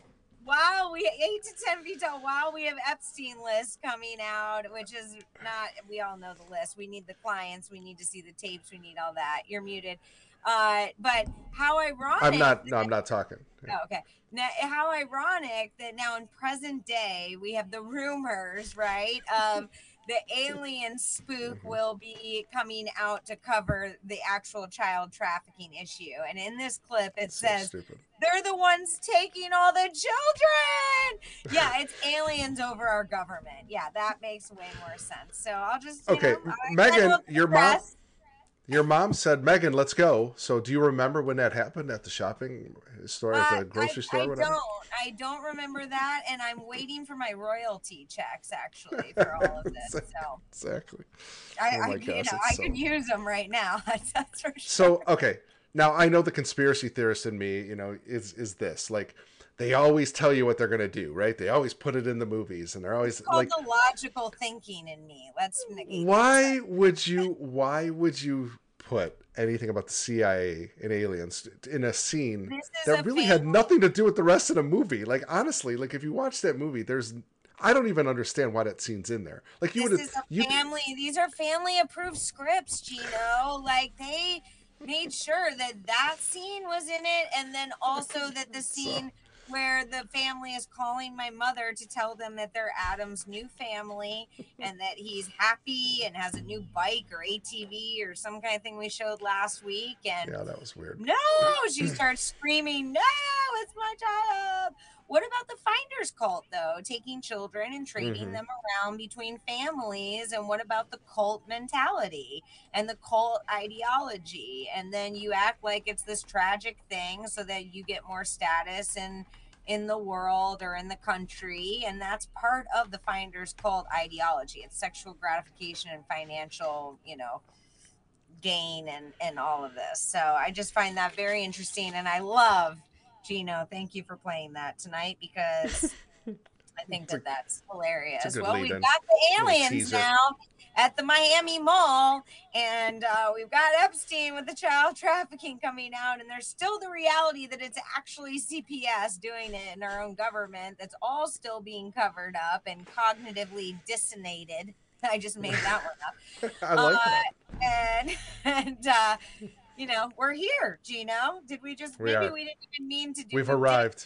one tonight because we didn't realize we had arrived. Yeah. you know, the Lord works in mysterious ways, don't they say? Chops over in Foxville said our milk carton photo is going to ever be a thing again. You know, that's weird that you said that, Chops, because actually before the show, um, Lindsay had sent a, a friend of ours. Lindsay has sent me a bunch of information Lindsay. Milk cartons, and I think that's. I think we will definitely have to play that on a show in the future of the whole milk carton thing. There's some very interesting information I was watching before we went live. Well, and I Um, think that people need so- to under, remember, which is coming up a lot, but I want to remember remind people of orphan trains and that the fact that children were actually shipped through the U.S. Postal Service uh, in our history, and that plays in a big part uh, to you know going through this. The National Center for Missing Exploited Children, they're building in Alexandria, Virginia, which has huge uh, data and intel connections with Israel back and forth. Um, they actually the original base uh, first, excuse me, first floor uh, to the building that they have the center and the headquarters for both the national and international was originally a post office um, up Hmm. until you know I think I was in college or so. So I want to remind people of just the different ways that children have been trafficked, the orphan trains, uh, and the domestic issues. I mean, I, I don't know. uh, I, I mean, I love that our country is getting so international these days, but it seems like we've forgotten domestic issues. Mhm. Like, literally right here. Like, we want to save Ukrainian, you know, lizards that we've never seen, but we want to, you know, we want to negate that our American children are being trafficked by our government, and that's why we have a border crisis. I mean, you know, so the the cognitive dissonance and the disconnect need to at some point meld together and start logically, you know, questioning these things. We're not always going to be right. We're not always going to be wrong. Um, but you know, it's not conspiracy theory. It's logical thinking. It's looking at history.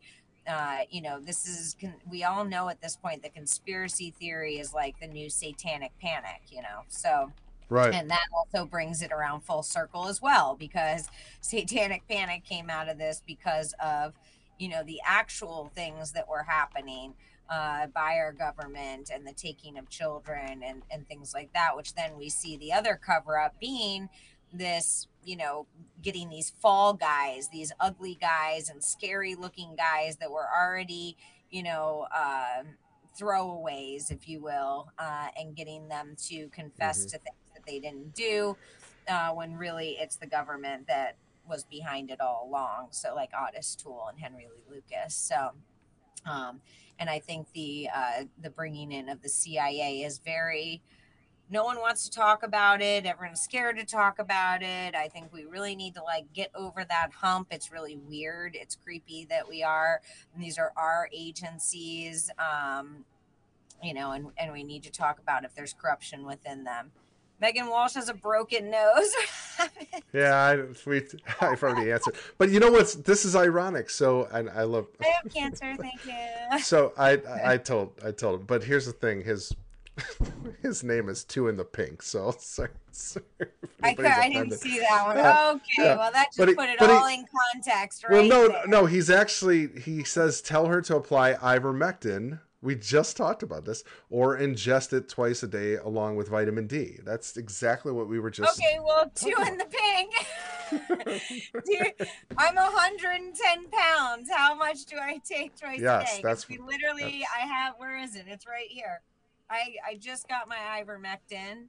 So And Chops you know, also said hydrochloroquine or general chloroquine should do, also be I do considered. want to take. Yeah. I do want to take Mhm. a round of hydrochloroquine. So I really do. Um, and chloroquine. Yeah, I've seen. I've seen the uh, videos on that as well. But I do for the for those guys. Thank you in the chat that care about my broken nose.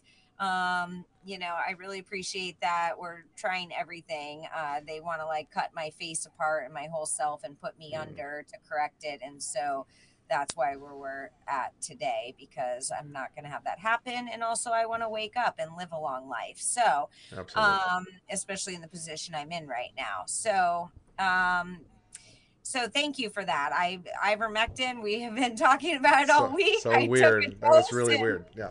And woke up like I was on New Earth the next morning. I thought I was in the Twilight Zone. I mean, my eye. yeah.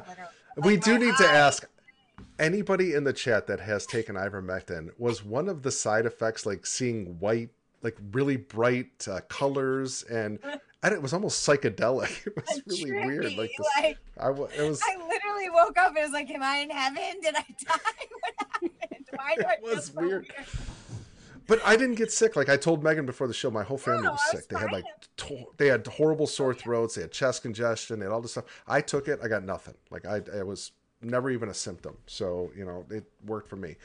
Uh, but also, Meghan, I just went back in my emails to see if I could find any of those comments. And Ch- I, am going to butcher this name, but Chikachi, I think, was the name, commented and said, uh, was talking about the Finders cult. And he says, Has anybody checked out this website? And this is uh, Timothy Charles Holmseth reports. Oh, I don't know Lord. if you've ever heard. I don't know who he is. Never heard of him, so I couldn't tell you. But he says they he thinks that he's he's talked about uh, the Finders cult on here somewhere. But He's got a. I know you'd be interested in this one, Meghan. The Jesse. Sorry, I can't even say it with a straight face. Uh, let's not go there. No, like why? Why is this coming? We had such a good show. Wait, but he does have Jacob Wetterling on there, which is a big deal, and that's a big weird case where the father again is being hidden from having involvement in that case. The Jacob hmm. Wetterling, and I'm actually getting sent a lot of uh, independent work that has been done on that case as we speak. Okay. It's funny that comes up because oh, I literally was contacted last week and I'm being sent a lot of uh, real proofs uh, regarding the Jacob Wetterling case and his father being involved. And again, I don't want to, I'm not saying that this is what it is, but we're seeing a congruency among these cases where it is very questionable in terms of a cult mentality, a cult um, you know, playbook, if you will, for lack mm-hmm. of a better term. And these very similar things between the McCann case, between Smart, Wetterling, Gosch, Walsh, uh, Etan Patz. His father was a photographer. He was one of the most photographed children um, prior to his miss, you know, coming missing. All of that. So um, you know, and again, for we we're spending time on Adam's case now, and and for a large portion of the show because that's what we started this show for, right? And that's what's important right now to be looking at. But we will be going into, uh, you know, these other cases to show the parallels, not only the parallels between these cases, but the parallels of these cases to the Finders cult, which then would parallel into our current um, child protective services model um, as well as the setup of the National Center for Missing Exploited Children, what that actually accomplishes today. The Finders Cult was trying to accomplish a network and a catalog of children mm-hmm. cult families, which now we see the National Center, for example, having these catalog databases now instead of catalogs, right? Um, and with Life which, Touch, DNA, and with with everything. So, which reminds me of a video I have of your dad talking about how uh, legislation that forced the FBI to enter missing kids into databases. I think we played that, I think, on one of the earlier shows, but I have that video right here if, you wanted to watch it. Uh, Prayer. Warrior Girl, I have, I, we will. Uh, I have lost touch, Inside Gino, with what has been going on with Meghan. Has she gotten her children back? I have been praying for her. Keep praying, Prayer Warrior Girl. No, she hasn't. Uh, we have a very evil system that will running around having a ball, still, still doing his thing while he's out, you know, finding scumbags and rescuing yeah. other supposed children, his own daughter's children seem to be still still missing and taken and uh, no, I'm the crazy by their own uh, grandfather. I'm the crazy yep. degenerate, you know. So. Mm-hmm. Yeah, it's insane.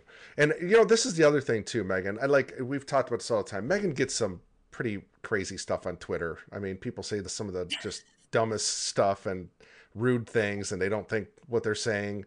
You know, a lot of trolls, but if you've watched Meghan's interviews, I don't care if it's on, you know, our show here, or if you've seen me when I've interviewed her earlier, or you've seen other shows, she's been on countless podcasts, countless.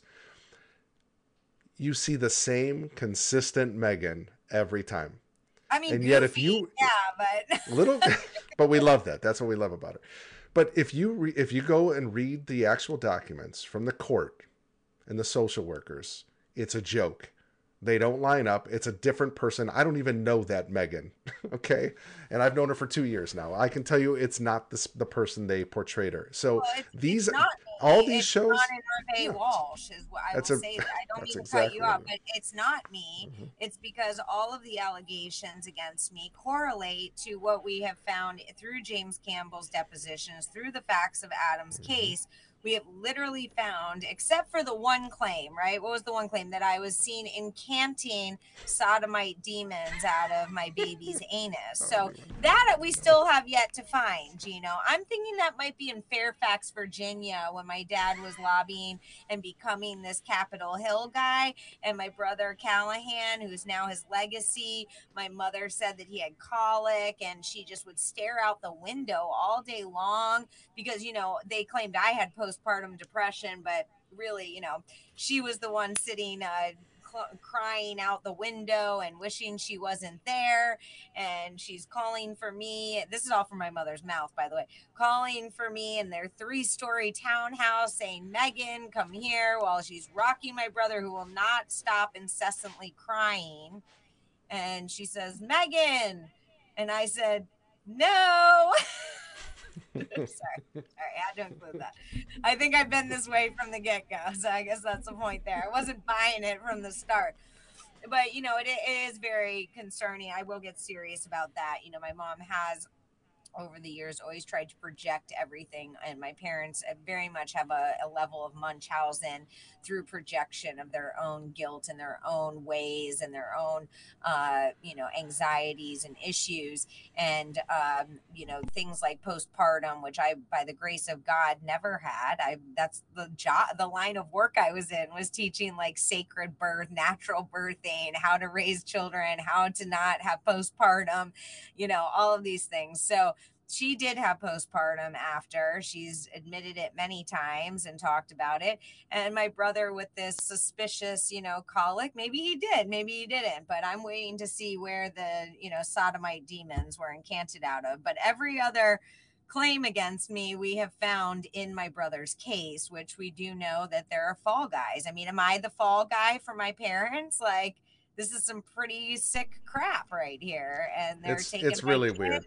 and it's it's so There's- bizarre and i'm There's just so many so there's just so many parallels of what they actually did and what you didn't do, but you get blamed Yeah. for what they did do. Like that's, that's you see it all life. through this. Yeah, yeah, it's that's just been my ridiculous. whole life. That's part of the domestic violence. It's part of Darvo. It's part of narcissistic abuse, coercive control. These are not that wild of things. These are very proven and known, you know, tactics. And you know, especially when you get into the realms that my parents are in, and and whoever the heck they're up with, because it's a lot Mhm. of people and it's a lot of dark people. So, um, you know it, it's just wild and and we'll get to that. I think after my mom and stuff that we do those shows i think we'll start doing the comparative shows of showing kind of what we found with adam versus the allegations against me um, and things like that which actually once i was in the courtroom and they're all trying to talk about this i was looking at all of them like maybe you all need sodomite demons incanted out of your anuses. I don't know. I mean i'm here to help i guess. If you're saying that i can do this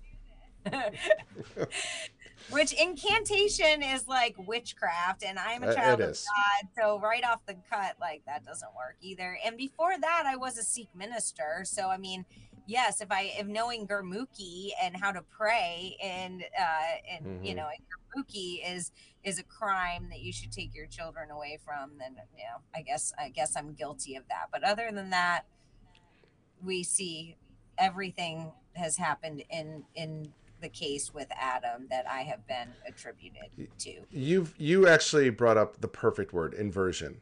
Everything has been inverted. Yeah. and it's it's upside down. Everything's upside down. And I promise you, I I've seen it all. I, I understand what's going on. And when you see it, you don't unsee it. You see that this is one big lie perpetrated to I don't know. I, I'm there's money involved, I'm sure. There's other things involved, but it's it's a very sick thing that your own parents could do that and and it's that's the part that's really mind-boggling because he's this huge crime fighter and he's trying to save children and they created NCMEC and all these things that are supposedly rescuing families and yet his own family has been destroyed because of this. And Well, I mean, that's we have, the we have to look at it. Oh, sorry, Gino. Go ahead. yeah. Go ahead. No, go ahead. Go ahead. Well, I just want to say before I forgot, is like, you know, we have to look at a stream here. Like, we just went over John Monahan with the islands and with Lansky stated they're out. That is CIA. So that's my father's boss. It's drug trafficking. Then we have the finders cult going on where kids are going missing and being traded. We've got you know, various options in that point right there between the phone call on the Adam movie to someone now saying that they're Adam and that they've been trafficked through and names changed and everything.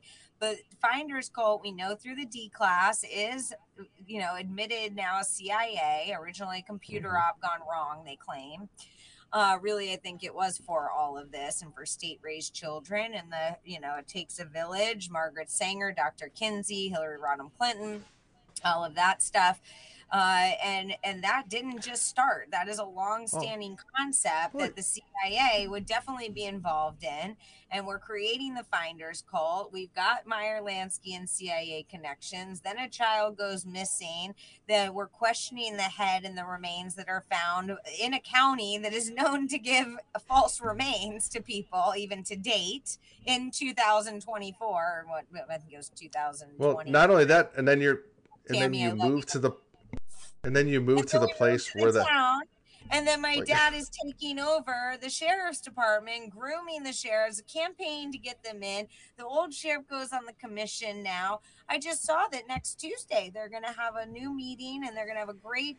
Um, they're going to have a great little ceremony about another organization right here in Indian River County that is passing this whole thing to and to make sure, sorry, to ensure that human trafficking does not happen in Indian and wasn't County. that a faith? That's a faith based. Uh, It's a faith-based organization. organization, Faith Alliance. so it's got to be on the. It's got to be on the up and up. reached out to me. Uh, I mean, yeah, they're on the up and up, right? But they don't know what's going on with John Walsh. They don't know about child trafficking. They don't know anything. We will be looking into Faith Alliance. We will be looking into your funding. We will be looking into your status. We will be looking into the people involved with you. And we will be hoping the best because we'll be reaching out to, you know, to inform you and to ask if you want to collaborate, if you actually want to know the truth or other things about the- human trafficking that has been going on in Indian River County and drug trafficking for 40 plus mm-hmm. years. Um, and that is something that I did start talking out about and questioning before they took my kids and did this. And it's also something that they have a great track record in Indian River County and through the Indian River County Sheriff's Department for retaliating against people that uh, came out uh, that come out or Mhm. question any of this. They they plant drugs on you. They they falsely arrest you. They kill you in transport. They beat you up in your home. The cartels come through. We have Deborah Cooney. Anyone can look up Deborah Cooney. Actually, was the woman that ran against the sheriff while my dad was campaigning against Eric Flowers, and she has on her LinkedIn and everything allegedly all the proof through the state admitting that Deryl Loar, my dad's best buddy, the last sheriff before their puppet, Eric Flowers. I mean, poor Eric, like you're okay just being these old men's puppets, right? Or puppet.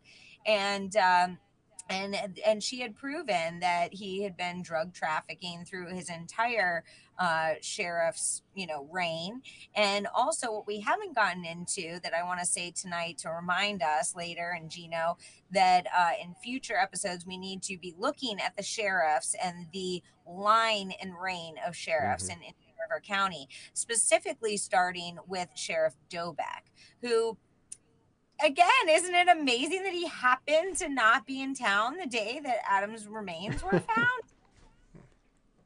I'll leave it at that. I didn't know that one. That's new to me. Okay. Uh, Prayer Warrior Girl said, I love Meghan. She is a warrior. Uh, the hell she has been through. God bless you, Meghan. Jesus sees it all, and I believe justice is coming for you. I believe that too with all my heart. And I know we, I keep saying we're in a season of justice. It will come. Justice is coming. God bless Yeah. I don't Thank like, I don't like how slow justice is. I will tell you that. I'm, I'm I don't like how slow, it, but I don't think that people Yeah. think about what that means. Like I can sit Yeah. here and talk and fight for my children and everything, but the day that this gets confirmed or the day that I see my own father having to face justice, I you know, I can be strong. I've been strong through so much, but you know, th- it's horrific. I, I don't want to see that day, and I also can't wait for that day for my children. So It's a is a dichotomy. Yeah, I, for me. Yeah. And and in the same respect, you know, my life is threatened daily. I'm in fear of my children's lives and safety because we don't know who my parents are. We don't know what their mental state is, especially if they can do this kind of stuff. I mean, these are very, very serious things that, you know, I show up, I be goofy, I'm, I'm myself, and I Mhm. try to make the best out of it because that's all we can do right now. And I still speak the truth but um or to the best of my knowledge and you know but i don't think that people really understand that these are real lives.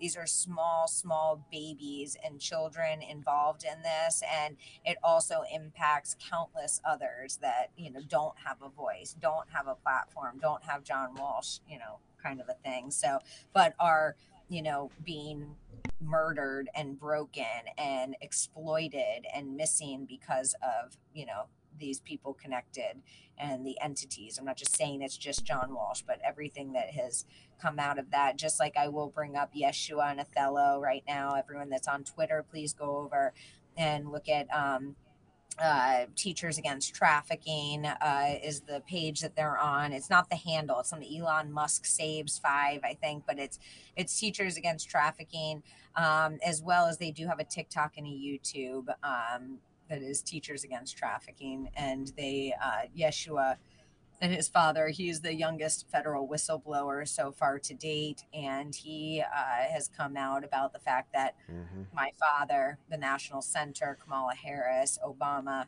and other players uh, did take him th- using Amber Alert, using retaliation on his father, who was working with the uh, with the DOJ at the time uh, and uh, and tra- sex trafficking him from the age of seven to fifteen, uh, with very graphic details and, and a horrific story. I love them so much. Uh, so please, everyone, go look at that. There are a lot of other people coming out.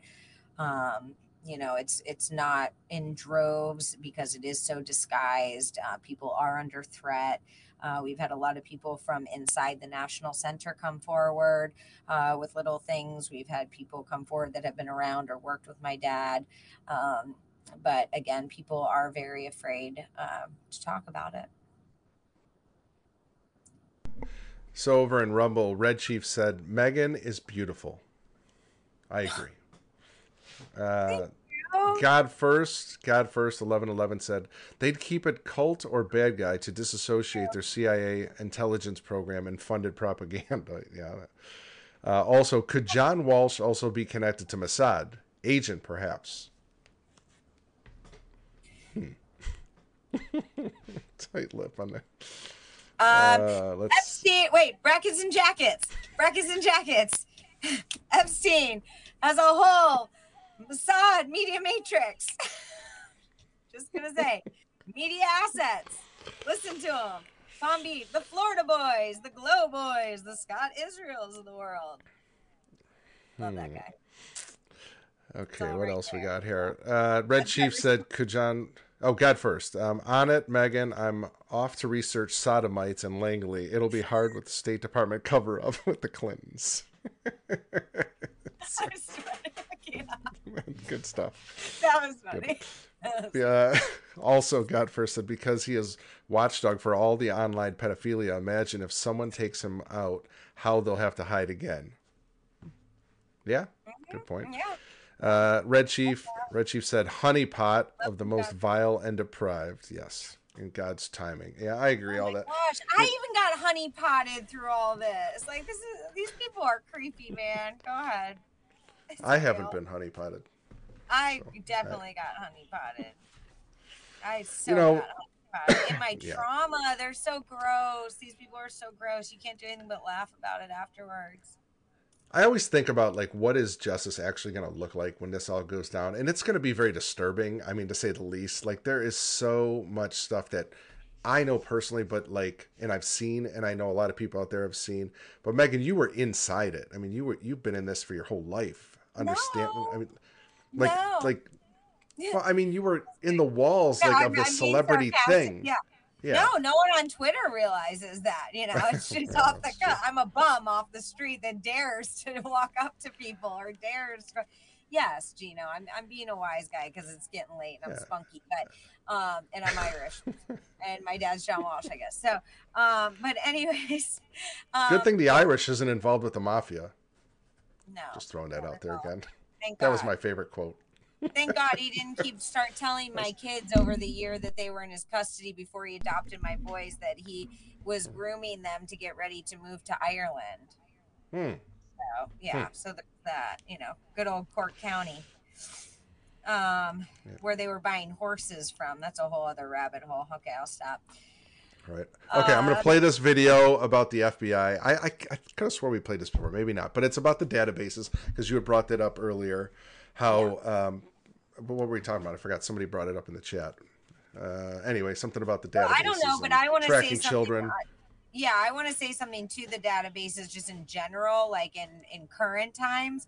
I want everyone to remember that the National Center and the International Center have the world's largest database of child porn um, in the entire. That's what that means, like in the entire world, And- and that's held on various servers. That's offshore. That's domestically. That's everywhere. So I hope that people are picking up on where I'm going with this. Um, also, And- Snow and- server. Hang but- on, the Snow White servers. What, Gina? What? I just think it's very important at this point to mention Hank Asher because there might be some people that don't know who he is or how he was connected and his his whole database system that he came up with program that and this is not a good guy. He wasn't a very good The guy before Matrix the and Yeah, not I mean, like- like just- yeah. yeah. He literally Yeah. made the Matrix. I mean, uh, I posted, if people go on my Twitter, Meghan Walsh underscore, you can put in Hank Asher. Great point, Gino. Uh, you can look under the many posts I've made about him. There's been many articles I've reposted about, you know, this is the data guy. This is, you have him to thank for your whole life being owned basically by data. And I don't think that people are understanding that that's where our country is going. It's police state and it's data, it's minority report. Um, it is predictive policing. Uh, it's it's very very terrifying. And my father is one of the biggest proponents. He's paid opposition to fearmonger you to get you to beg for it for more. Uh, he quotes on how you know he loves Scotland Yard. I don't want to live in Scotland Yard. Do you want to live in Scotland Yard? No Gino? thanks. I I'll, don't I'm desire pass. any, especially for my children. What'd you say? I'll live in my yard. I'll live in my yard. I'm good Yeah, here. I'll live in my yard with my fenced in yard. The, what happened to the white picket fence? No. Um yeah, so you know, so we're there and all that. I just want to throw that kind of You know what's interesting, Meghan, is like your your dad. You know, he gets the scumbags, and he's like, throw away the key. They don't deserve to ever get out of jail. Pretty Oh, much, yeah. like that's always been his attitude. But yet, Hank Asher, who was not a good person, comes up with this oh this awesome software or whatever, right? And it and and but he gets a free pass. Like he shouldn't be in jail forever because he. Oh, but Can't- Hank like- Asher's the first one to tell you that him and John Walsh are good buddies since their Bahama days. Great friends. When he was a drug trafficker. When he was a drug trafficker.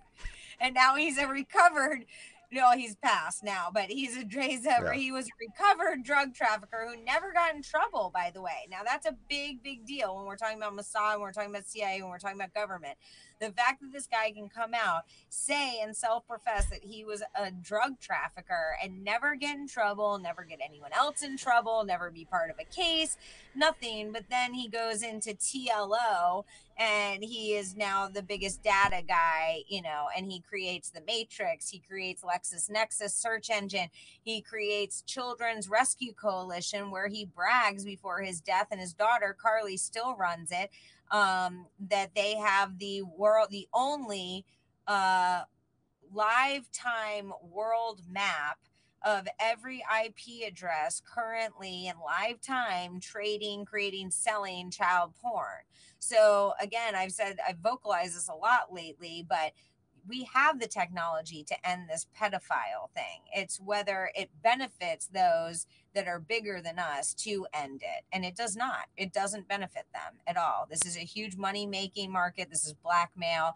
This is trade. This is making money off of data, services, organizations, new efforts, borders. I mean, you name it, it is a kid business not to mention our own domestic child trafficking of CPS, Child Protective Services, where only this is only even the reported statistic of 88 over 88 to 92 percent of our domestic child trafficking issue comes from the foster care system itself. But then the National Center would rather blame the victims and say no, that's because they're runaways. The children are running away, so they're getting trafficked. Well, no, Nope, that's blaming victims, just like they do on everything else. Uh, and if the system was so great, children, and they were being saved from these horrible homes and neglect, then they wouldn't be running away from a system now, would they? So make it make Nope. sense. Let's bring this around. Let's mhm, step up. What you repeat for me one more time?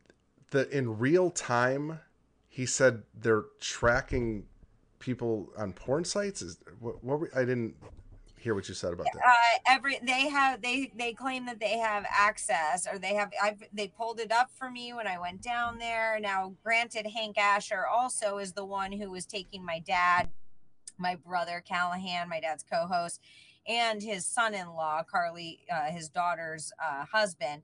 He was taking them on his private plane from South Florida to Haiti in 2010, working in medical tents because he with all of his money from the data mining and all of this he became a donor to johns hopkins and specifically mayo clinic um, which are huge research hospitals. Um, and that's also where we found the aarp article about my dad having the deep brain stimulation procedure through the mayo clinic. So um, I can't wait to find out what doctors were in charge of that procedure. I can't wait to question them and let them know that the side effects have, uh, you know, equated to the complete demise of not only my family but my father. Um, he's not acted himself at all. So, anyways, I'll digress on that tangent. But it's a lot. And Hank Asher is you know it's like a john monahan it's like you know they're both dead now and uh you know they they left a, a big wake behind them no pun intended Yeah, yeah. The damage is done, that's for sure. Chop said that search tool and Reddit, Facebook, Twitter, TOR are not shut down. Apparently not. I didn't know that. That's that's pretty interesting. All right, I'm gonna play this video because this ties in with the database thing. It was a long awaited day for John Walsh from Florida, who has lobbied hard in the past year to make this bill a reality. The case of his six year old son Adam is still not closed. He's he disappeared agent. from a Hollywood Sears store in July 1981, and after an exhaustive search, only part of his remains were found in a nearby canal. What Walsh now hopes is that this legislation will reduce the thousands of similar tragedies that occur each year. It's a tiny step that should have been done 10 years ago. It will create some awareness. It will create awareness among local police and parents, and it will be the first initial tiny step in a tremendous problem that has to be addressed in a greater scope. Participating in the conference committee was the bill's sponsor, Senator Hawkins, who called it a great parental victory. Now, the parents can now go uh, to the FBI and uh, verify whether the local police have put the child's Hit name her. in the national computer. And if they have not, uh, we have a letter of guarantee from the FBI, signed by Judge Handmaid's Webster, Tale. that it, the FBI will Nice list tie. the child then in the computer. yeah So- handmaid's According to tale both Hawkins and Walsh, the importance of this direct parental access to the FBI must not be underestimated. One, because as of now, local police only report 10% of all missing children to the FBI.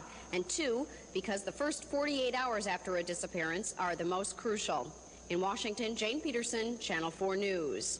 Yeah for they're crucial for a local effort they're they're crucial for a local effort that can actually do something not a federalized effort that is a middleman that will do nothing just just saying. So God first said he couldn't hear it. Yeah, I, the audio's terrible on some of these old videos. Um, and we it- were you talking might have over to- it. It really yeah, didn't matter what she was saying. To be Yeah. honest, horrible really. She's a horrible. It was witch. just- She's in the picture. Wait, do I have the? Should I do my off the cuff poll here, like I did? yeah, absolutely. And we've shown this before, but I'll get my files out. Hang on. Here Old we go. fashioned. Yeah, I go old school. All right. Oh, look, it's the first one right here. what a coincidence. What There a she is. coincidence. Doesn't So here's Like, Hawkins, she, she looks so much like Nancy Reagan. And here is Susie Struthers, by the way. Sal- who Sal- lot Sally. Sally, sorry, Sa- Sally. Here's me. Sorry, I'm doing this backwards. I'm not used to the airplane, you know, present Mhm. presentation. Here's my mother. Here's me. You can't really see now in this because it's all weird with the background. That's here's better. me. That's better. And I want everyone to know what is this back here behind them? What what are those? I don't know. Those are Blocks. well, I'll tell you what they are. They're cinder blocks underneath the White House. Why am And that's not that's House? not Nancy Reagan. That's the other the senator. no Hawkins or it's, whatever? It's Hawkins and Reagan. I mean, Nancy was there. This is Hawkins, Mm-hmm. but I mean, she was the groomer. You know, she was right there and everything. Hawkins was there, and uh, that's definitely her with the cinder blocks underneath. I also have a picture of the same day uh, where oh here it is where I'm actually above ground of the White House in the same outfit, and everyone's look they're you know grooming me. Come here, oh Meghan, you're so great. Uh, Why am I here? Why am I here? Mhm. Where's the nanny Yeah. then? Where's the babysitter then? Why am I here? Why am I then underneath with cinder blocks? You know, over here. That is that's so weird. The cinder block On a thing. carpet. I- and I mean, just for posterity, here's me and my third cousin Drew Barrymore. You know, this this whole this is the whole. uh No, that's my dad. This is the whole uh Drew Barrymore line right here. So my mother and her line actually has John Drew Barrymore uh, in her line. Her maiden name is Drew, and uh, so we've got fabulous Drew that I'm playing with, which we know her past and her upbringing. So. Mhm. Uh, oh, hi, Joyful June. My good friend Joyful June has joined. She said, "Hey, y'all. I've been I've been lurking in and out. So proud of y'all for putting this information out. I hope it spreads like olive oil on my salad." Ah, me too. That's a good metaphor. That's good. Yeah. I like that one.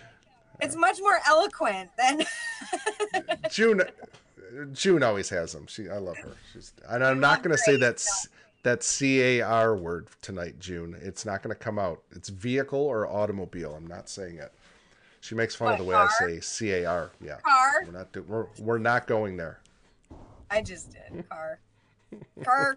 That's because that's because you say it normal. I don't apparently. She's in the south. She's in the south too. So you guys will get along just perfect. Get your car. splendidly. Vehicle. No, but Ve- you know what? When we were watching that, if you couldn't hear the audio, I'm sorry about the audio. You can. I'm sure if you rewind it, turn it up, you might be able to hear some of it. But the thing is, is I when I'm I always watch your dad in these old videos, and there's just like this.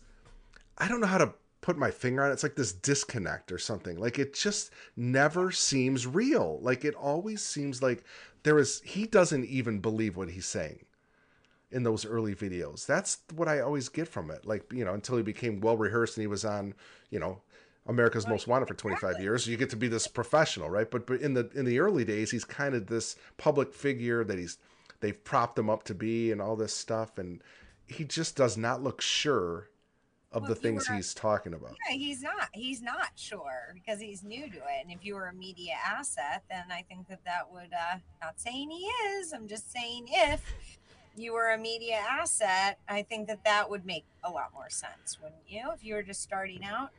Yeah. Yeah, for sure. So, all right, Meghan. Well, two hours, nine minutes. It was going to be an hour, as always. But you know, I think that was kind of information. That was good information about Monahan and some of the, his contacts and the people he's around, and it kind of broadens the spectrum of what we've been talking about of all this It's- this it's web crucial. that's Yeah. that's very important to the to the whole narrative. And so next week we tease you a little bit with that Reve video and the aliens and the CIA. We are going to start delving into to her mom and their. Uh, actually, we you touched on with the Barrymores, Drew, well the Drews. Um, Yeah.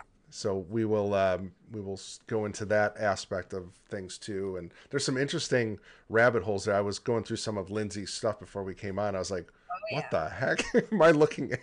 like this is- Well, they did come stuff, so. Nazi Germany, so we'll just uh, leave it at that one for before next week. Good teaser.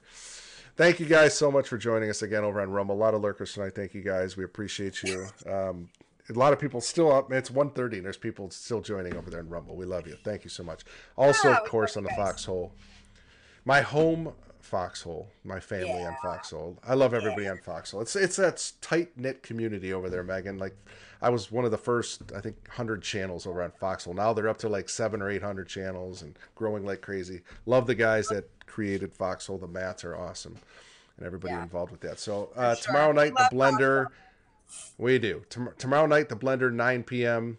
And dad jokes return tomorrow. So I got a whole bunch of new ones that I was I found that I that I can't wait to throw out there. It's so it's so dumb. I don't know why I look forward to that, but it's like whatever. It's great. It's great. I highly encourage everyone to go check out the blender, especially for the dad jokes. Like I gotta. Yeah.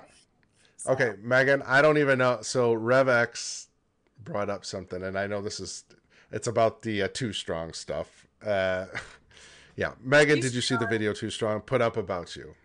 The the hit piece a week ago. The hit yeah, piece. No, I, I didn't watch the hit piece. Um, they during Sound of Freedom they set me up and did the same Mm-hmm. thing, and they just put out some hit piece using the Bible and uh, God. So.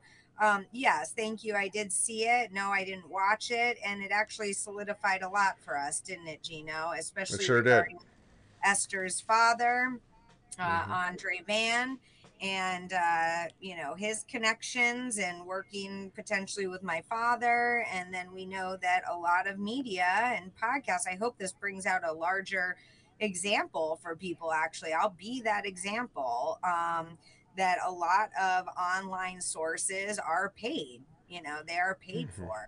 Um, and these guys, you know, I gave them a lot of trust. I gave, you know, I, I really stood behind them, but um, you know, I, I'm I'm personally disgusted, and it's it's a disgrace what they have done and what they've chosen. So that's really all I can say about it because I didn't give it my energy. I saw it was a hit piece. We're expecting that now. I hope everyone realizes that, especially with Epstein coming out and everything coming to a head. I actually am very thankful and I appreciate that uh, comment in question because people need to be aware that there's going to be a lot of hit pieces out. Mhm. You know, she's a drug addict again. Yes, I have a medical card. We're over that. Like, uh, you know, do is she crazy? Nope, we've got all the proofs. You know, we've got evaluation. I mean, I don't have to. It's actually a great place to be. No, and you I don't even. worry and about Meghan. it. Here's the thing. No, and Meghan shouldn't have to answer for any of this stuff because I'll tell you. Look, I look. I'm going to tell you this. We talked earlier about how all these trolls come out on Twitter and they're saying stuff about you. All this stuff. It's it's proof. If anybody wants to know the truth, the truth is there. It's Meghan has been open about this from the very beginning. She hasn't hidden one single thing.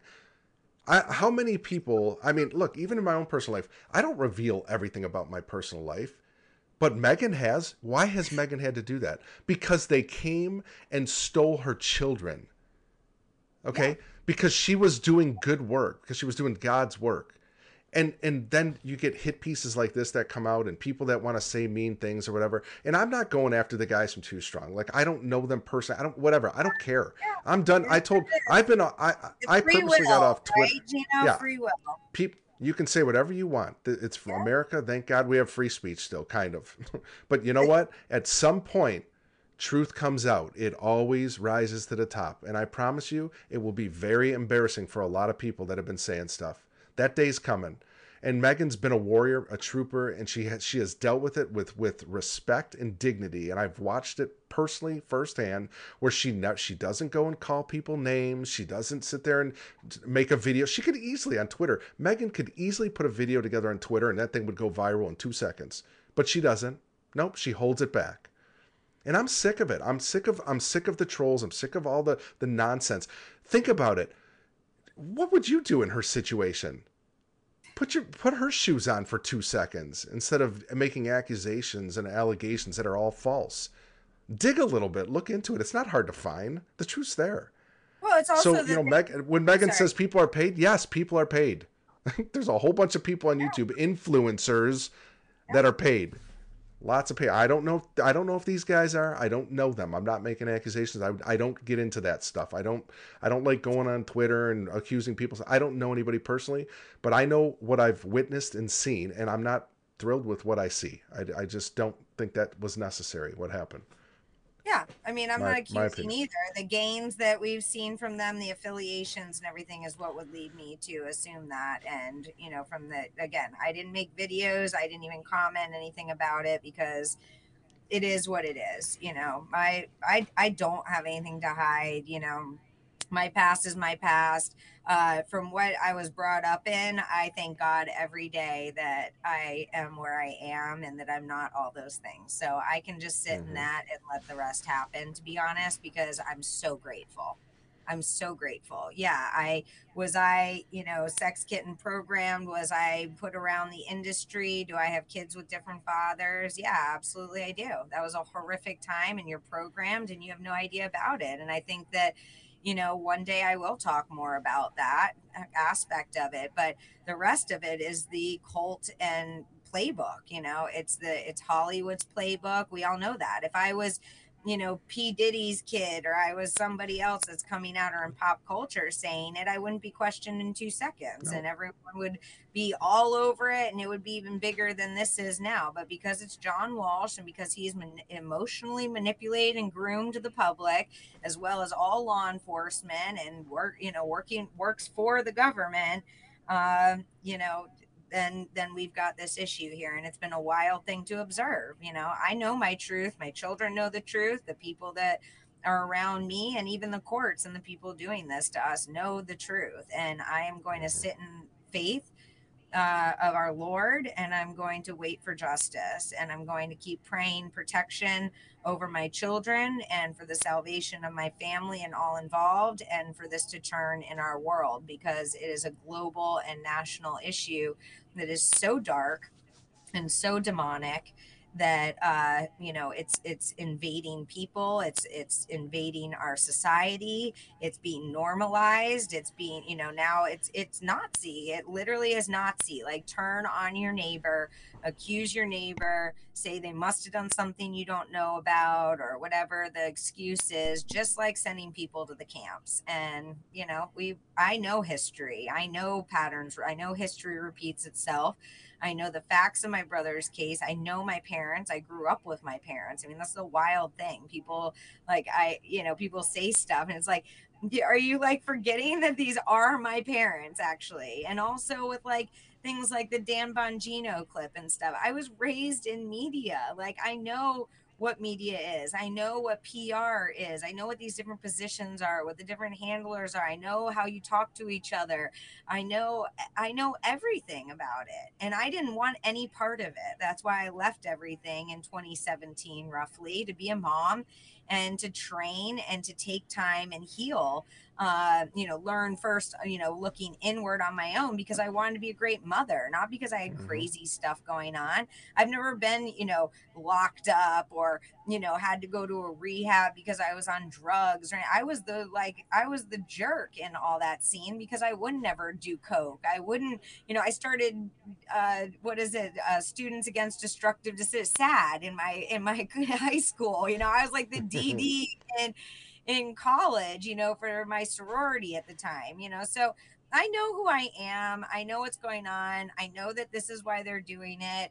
And, you know, I also, again, grew up in media. So I know that there's going to be hit pieces, there's going to be trolls and paid people and bots and whatever else. And, you know, where I sit in this, Gino, is we're sitting here kind of tonight giving an impression like it's a ton of people. And I'm going to, where I'm It's at not. right now is I'm so grateful for the real people in America. That's Yeah. my focus. The good Yeah. people of America, Amen. be the people. And I have had so much support. I was literally out doing a side job today for a couple bucks because that's what I have to do. And a woman came up to me and said, are you John Walsh's daughter?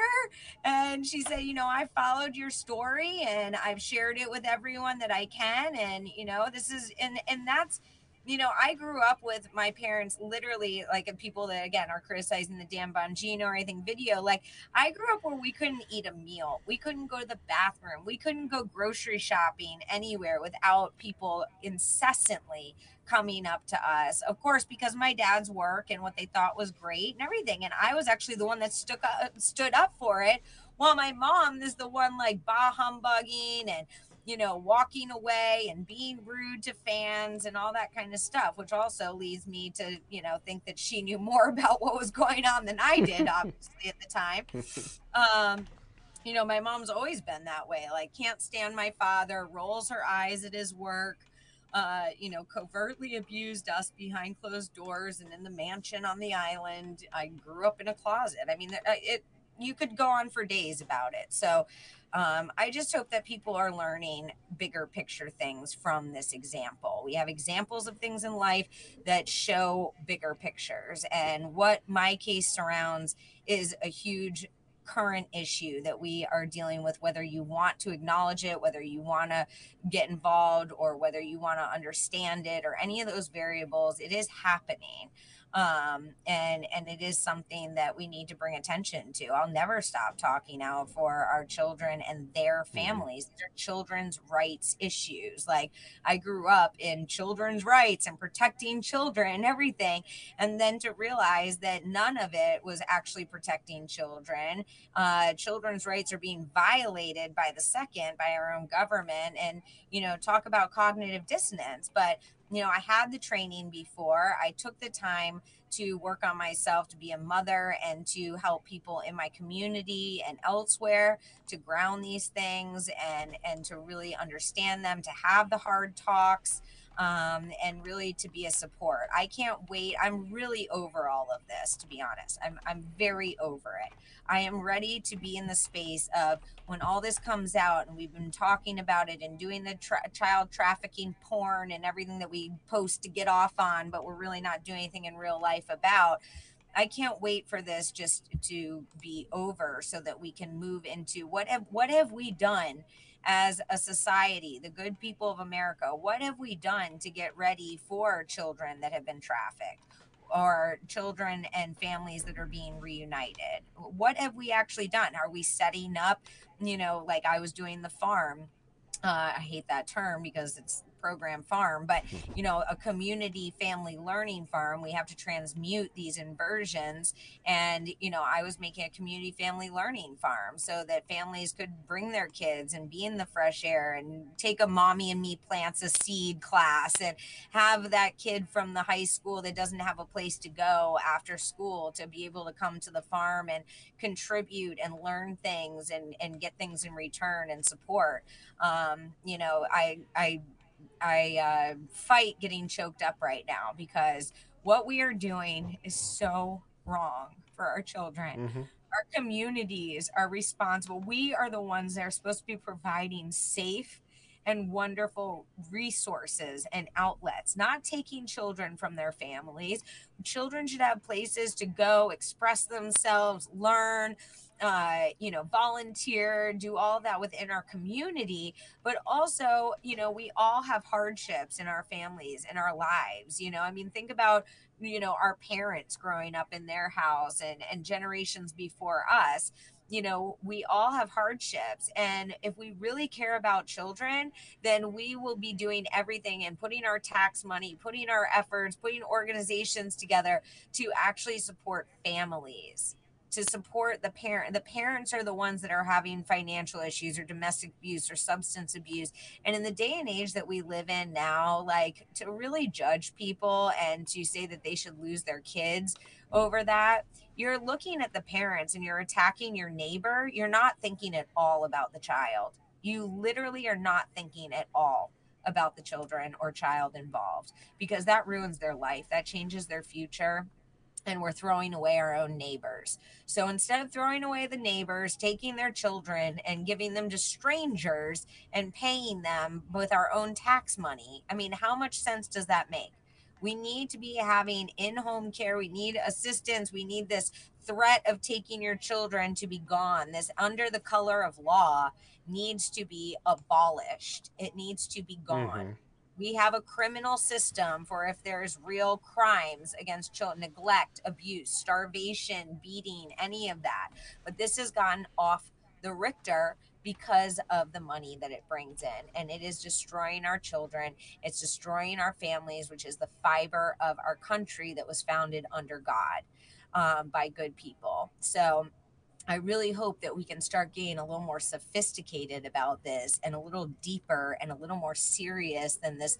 It's a show, watch the movie, get your popcorn crap, to be honest. And I'm not saying that that's not a thing in other contexts, that's fine. But this is a very serious issue that's getting wrapped up in it. We're getting, you know, these other things like QAnon and da da da that isn't even real is like the new satanic panic, you know, to distract and divert from the real issues getting solved. So, um, I just, you know, I'll, I'll end my rant there, but I just want people to start putting this stuff in perspective and, and realizing how serious this is, but also how much power uh, we have over it. These are in our communities. Actually, that leads me, I didn't think of it, but we do on my page, if you go to Twitter, or you can go to protectamericanfamilies.org. We actually have a workshop. I asked on Twitter if people would want that, and we had a huge outpouring of responses. Uh, so on the 14th of this month at 4 p.m., I will be doing a workshop, uh, Hunting the Hunters uh, and it will be informing or a workshop on how to research your uh, local uh, CPS, DCO, whatever, child protective rackets. Um, and so you can go to protectamericanfamilies.org and you can sign up there for the 14th. Please get your spots uh, as soon as you can. It will fill up um, quickly. We're not having a large group. I want to do smaller groups. It's only ten dollars, um, you know, and and I think that that's you know. I think that it's very appropriate and timely. And um, I ask everyone to please, if you're interested, please go over and sign up and you can actually make an impact in your local community. You can start finding out who the racket is. Um, especially if you're in small towns it, it, all connects and you'll probably know some of the people as well unfortunately. So um, that is again on january 14th at 4 p.m eastern standard time. Uh, you can go to protectamericanfamilies.org to sign up and uh, reserve your spot for that. But didn't know that was coming up but this is this is where we're at and we need to be educating ourselves and and actually be finding ways uh, with everything that's coming uh, bigger, but how we can actually make this shift, get in our communities, get local, and uh, and make a difference there, which is a great thing. It's an amazing thing. It's it's really really cool. It is. Get this together. I think I think that's something. I'm glad you brought up the what happens after this when everything you know returns to normal. Is there ever going to be a normal? I don't think there can be a normal after this but healing is going to be the key. I, have talked to several people about this like what is the path forward when everything does go down? People are brought to justice. Children are being returned to their parents like where they never should have been taken from. Like how does that look? And it there's it is going to be a massive healing. People people are going to I don't even know how to contemplate it honestly because I know how big the problem is and but that is going to be the name of the game. It's going to be this healing with children and their and their parents and families being reunited and understanding you know the time that had been lost and all these like there's a lot to contemplate with this and Meghan was already, you know, dealing with healing before any of this ever happened with her own family. Like she already understands all this stuff. And you're, and I know Meghan's gonna like. I've told Meghan privately that I believe she is going to be what her father was propped up to be. Like she's actually going to be this person that is going to restore a lot of people's hope um, I mean, you see how articulate she is. You see how um, just an amazing, brave, courageous person she is. What she's had to endure, and how she does it with dignity every day. Like I'm so proud of you. And like, and the thing is, like her courage. Like folks, I don't even know how to explain it. I've never met a man or woman more courageous than her. What which. I can't even explain it. Like I, have I've known a lot of courageous people, people that have served, you know, military, whatever. It's it's incredible what this woman can do, what has what she's done and what she's capable of and what where she's going in the future with all this. And i just i don't know. I'm just so proud to be your friend and i'm thankful that we you know have that Thank relationship that Thank we do. you. and it's not um, black um, and so, white. You know a lot of what i do no, is because of the example that was set by my parents and by my father. And i will sure. give credit where credit is due sure. because i'm very grateful for that um, it definitely you know prepared me for this but also when i was training and when i was doing years of meditation and you know uh, teaching people and doing all this craziness on the other end it really always still has a purpose. And we were told you know during this i've said it many times and i thought it was really weird and kooky but uh, you know, I was told that we will be like first responders to the events coming up in the world. And I didn't really understand what that meant until, you know, obviously being in present time um, and just, you know, realizing having these heart to hearts about what this issue is, what, mm-hmm. how are we, you know, uh, I'm really a person that's like identify the issue, come up with a plan to solve it, and act on that. You know, that's really my focus and and how I am as a person. And so, you know, to see this stuff, I really just think that for years we've been identifying it, we've been talking about it, and we really need to start implementing that plan and that action. Um, and we can't do that on, I mean, federalized anything, privatized anything, all of that, and and somebody coming in and saving the day is is not what's going to happen. And that's not the lesson under God. That wouldn't change anything mm. if that happened. So, um, and I think that we realize that we all need a change. That something has to change, and you know this power structure police state all of it you know that's something that i had huge contention with my father for a lot of my life um, and and watching him do these things and and talk about it like it's something other than what it is um, or what it was. So for me you know it, it's a horrific place to be in. I love my parents so much. I my dad was my everything. So if people are like but it's john walsh you know i mean mm-hmm y'all it, it's the levels are, are deep okay? And he was my my everything to a detriment uh, and that's where the control and the abuse and and everything that personally was going on happened. Um, but otherwise you know in terms of the public i do care about my country. I care about children and families. And you know, I am not responsible. You know, I can love my parents, I can forgive them and everything, but I'm not responsible for their actions, whatever that may be. True. And I do believe that you know everyone should be held accountable especially within this realm of child trafficking or ex- exploitation of children um, and things like that. And when we've asked questions and we've asked people to have meetings or to come forward or address these things for the american public especially given the amount of money they're given the authority they're given all of that and to have the national center be absolutely silent and ignore me when i'm the reason between me and my brother that they exist and have a job and have a salary or have any power that they do um, is it should be telling in itself. Never mind my parents uh, and the media blackout. There's been a complete media blackout. So if you all can put if people can't put this together that i i'm literally trying to gracefully give you mm-hmm. everything mm-hmm people want to, you know, it's all been all the different avenues and oh, we haven't seen proof of this or oh, da da da, or does this go on? And, you know, is the media covering stuff? Do they really give us the story? What is, you know, this uh, every variable I've tried to, you know, show in real time, whatever does not saying everything, but what correlates to, you know, what I know or have experienced or any of that, I have come forward. And that's our duty as as humans Absolutely. under God and citizens of this country. Yeah. Um, I would have been reporting a lot more if I wasn't in fear of my life to make mm-hmm. these reports. So anyone can make reports. If you want to make reports about what's going on, you can definitely do that. Just ask my dad. You can call his hotline with Ashley Moody, the AG that's ignoring us. Also, you can call their Crime Stoppers line and report any uh, crime that you want. Then you might get a cash reward. So, uh, you know, anyways, I, I digress. I, digress. I just, I know, I'm glad you touched on that because I meant to say that earlier. I mean, it's very telling who wants to discuss this and who doesn't. And and I we've never heard anything from your father regarding this issue. Not one thing, not one public statement, nothing in an article, nowhere, nothing. I would love to lawsuit, no lawsuit, right? Exactly. Yeah, none of that. The media hasn't touched it with a ten foot pole. We've contacted. I can tell you, I'll name names. Steve Bannon's War Room his director, yeah. the the guy that directs the show. I literally texted him several times. I got zero response back. We've contacted Fox News. We've contacted all the major papers. I just sent out. I didn't even tell you this, Meghan. I sent two more articles out last or um, requests to people at USA Today that are investigating the whole CPS thing, and I've I have emailed them at least I think it's two or three times, and they're the team that's an ongoing investigation, and they haven't returned my email. Like it's, It's just a I. It's a I don't know. societal grift. Like we are going to put out this, and we're going to keep it all.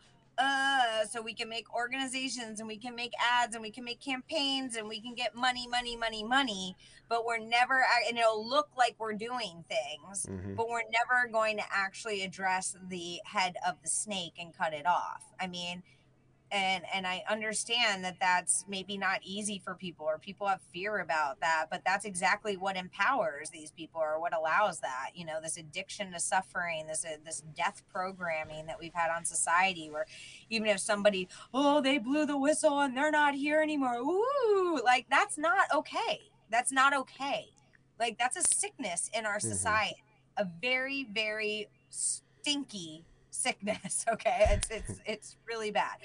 Um and wishing death on people and everything. If more people actually cared about this and looked at it the national center is epstein it is hillary clinton it is haiti it is media it is the global and national trafficking. It works hand in hand with cps uh, all the legislation uh, the databases making pro- i mean any angle you look at this and I would love to have a discussion with anyone about where I'm wrong. Like I would love to go like, "Oh, phew, okay, that's not happening like that."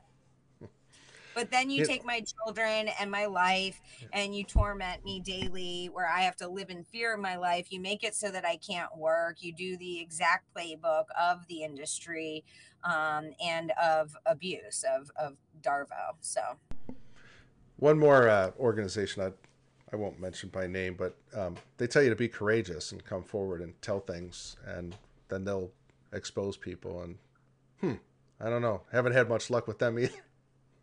Yeah, I mean, we have to be careful. A lot of organizations are taking in people's stories and taking in their cases and everything to either prop push, you know, um, you know, put themselves bigger and prop prop is what the word I'm looking for, prop themselves up, or it's to then later discredit. We have a lot of infiltrators in the Mhm. CPS uh, arena and movement. It's not a movement. Yeah, This is a humanitarian issue. if it's a um, movement, it's stalled out. It's not moving.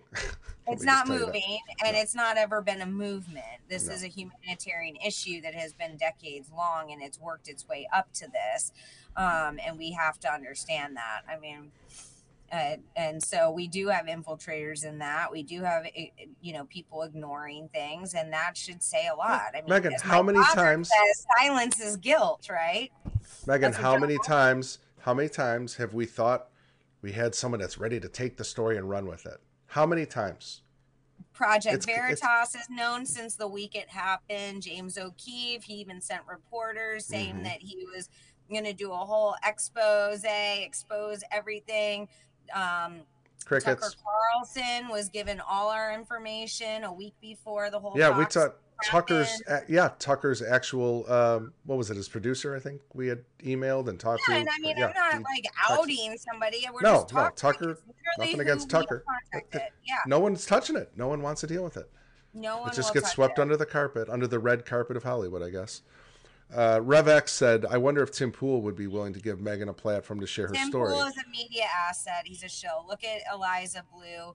We already outed her. She was representing the National Center for Missing Exploited Children while she was out talking about her pedophile utopia. So look up Eliza Bleu. Anyone, please contact the National Center and ask them if they'd like to make a statement about their influencer at the time, Eliza Bleu, on other interviews promoting a child sex utopia where the community decides whether a child's ready or not to have sex with an adult. We already outed her. I just simply went on my Twitter and asked who she was because everyone told me I should keep getting in touch with this girl. And I asked who she was, and I had a Beyonce beehive on my Twitter like last year where there's hundreds of Mm. comments telling me off and everything, just like a paid influencer would Mhm. have backed by the National Center and Elon Musk. And she got outed to death after that. And and it was all a grift. And tim pool had her on. He even went on and did the whole um uh damage control for her afterwards. He they were tim pool and them were the paid PR. Tim Pool came out and said, "Oh, she, there's paid PR to slander her and make her do all this kind of stuff." When they were the paid PR for this entire grift whole thing, and I, I won't go into because we're at the end of the show, but you know, we have to start. That's again paid influencers. I don't mean to go off, and I wish Tim Pool the best. I don't have anything against people. I'm not trying to out people, but they need to get right and they need to be more diligent about what they're doing. Um, and everyone ignored that Eliza Bleu scenario with her connected to the center. It's what they do. They groom influencers. Um, if you put in the National Center at Missing Kids in Twitter, you'll see all different young influencers tweeting their stuff and everything or making videos and that's what they do yeah um, okay so since we're on a subject let's just end with this let's play the bongino i'll still video. go on tim pool by the way i, I know you would you know me. I go, I will go on any mm-hmm. podcast. I will go talk with anyone because we have hard questions. I don't mind looking at them and asking the hard questions but most of all because I know that their audiences are the good people of this country. And Gino, you know I've said that from day one where I'm mm-hmm. going on Jaco and Nicholas Veniamin and any all these different things. And Nino said, Rodriguez, you've been on all of them. You've been on all, all, the everything. big ones. And I yeah. said I don't care because the people are what matters. The, mm-hmm. They're viewers that support them.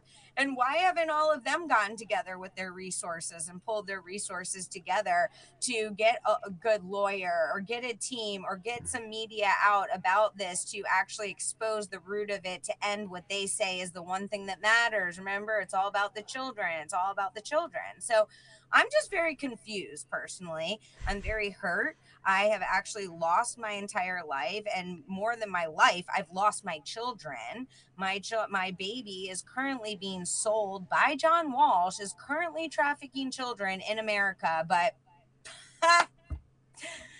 you know, cognitive dissonance, and, guys. And here's the Meghan. A lot of people are would be confused by that statement. Well, how's he? Tra- what, he's trafficking out can you explain just a little bit what that means, trafficking no, your child? No, I'm no, not going to. Okay. No, I'm not. I'm. Sw- I'm. I have exhausted myself. I have put out every bit of information. If you. Mm, you froze up. Meghan, you there? Internet's good here. It must be her internet. All right. Well, she's frozen up. I'm going to go ahead and play the Dan Bongino clip. This was Meghan at an event down in South Florida. Oh gosh, it's probably been six months now. And Dan Bongino walked by, and Meghan said this. I want to introduce myself. Kimberly Meghan Walsh. I'm the daughter of John Walsh. Oh, John and Walsh. I speak out against I ran into John in um, LaForte Kennedy. Oh yeah. Yeah, we. Uh, you're, it's uh, you got your brother, right? Uh, yes, Adam Walsh. Oh. And Callahan is my Callahan, brother. Yeah. And they're currently trafficking my children behind closed doors, and no one will pay attention to us. I speak out about our government-sanctioned child trafficking through CPS and our family court. Hold on one second. Oh, yeah. I'm running a little late for this speech. It's fine. I just want to introduce myself and thank you for what you're doing. I hope maybe we can connect in the future and talk about our American families and American child Email us. I will, sir. It's on the website. God bless. I will. I will. Thank you. Please subscribe. So that was Meghan talking with Dan Bongino, and it the look in his eyes, and I know in that video it wasn't very clear, but there's other videos you can watch where it's a little more clear, and you see his eyes just kind of dumbfounded when he found out that you know she wasn't gonna like prop up John Walsh as this hero because he had you know hung out with him and thought he was such a great guy. But she emailed, we've emailed, and pretty much crickets again. So another person that says, "Oh yeah, let let us know. We'll talk about it." No, no one wants to touch it. So I don't know what's going on with Meghan's internet. I'm looking for a text from her. Didn't hear anything, so I don't know if you can hear me, Meghan. But we're going to go ahead and end the show, guys. Thank you so much for joining us. We always appreciate you. Uh, we will be back next Saturday night, same time. I think we're going to start a little later, probably 11:15 ish, because we've been late every week. So we'll just start a little later, and that way we can uh, start on time. We'll call it on time. So thanks again, Rumble, Foxhole tomorrow night, the Blender live at uh, let's see, nine o'clock tomorrow Eastern Standard Time. Have a great night. God bless and take care.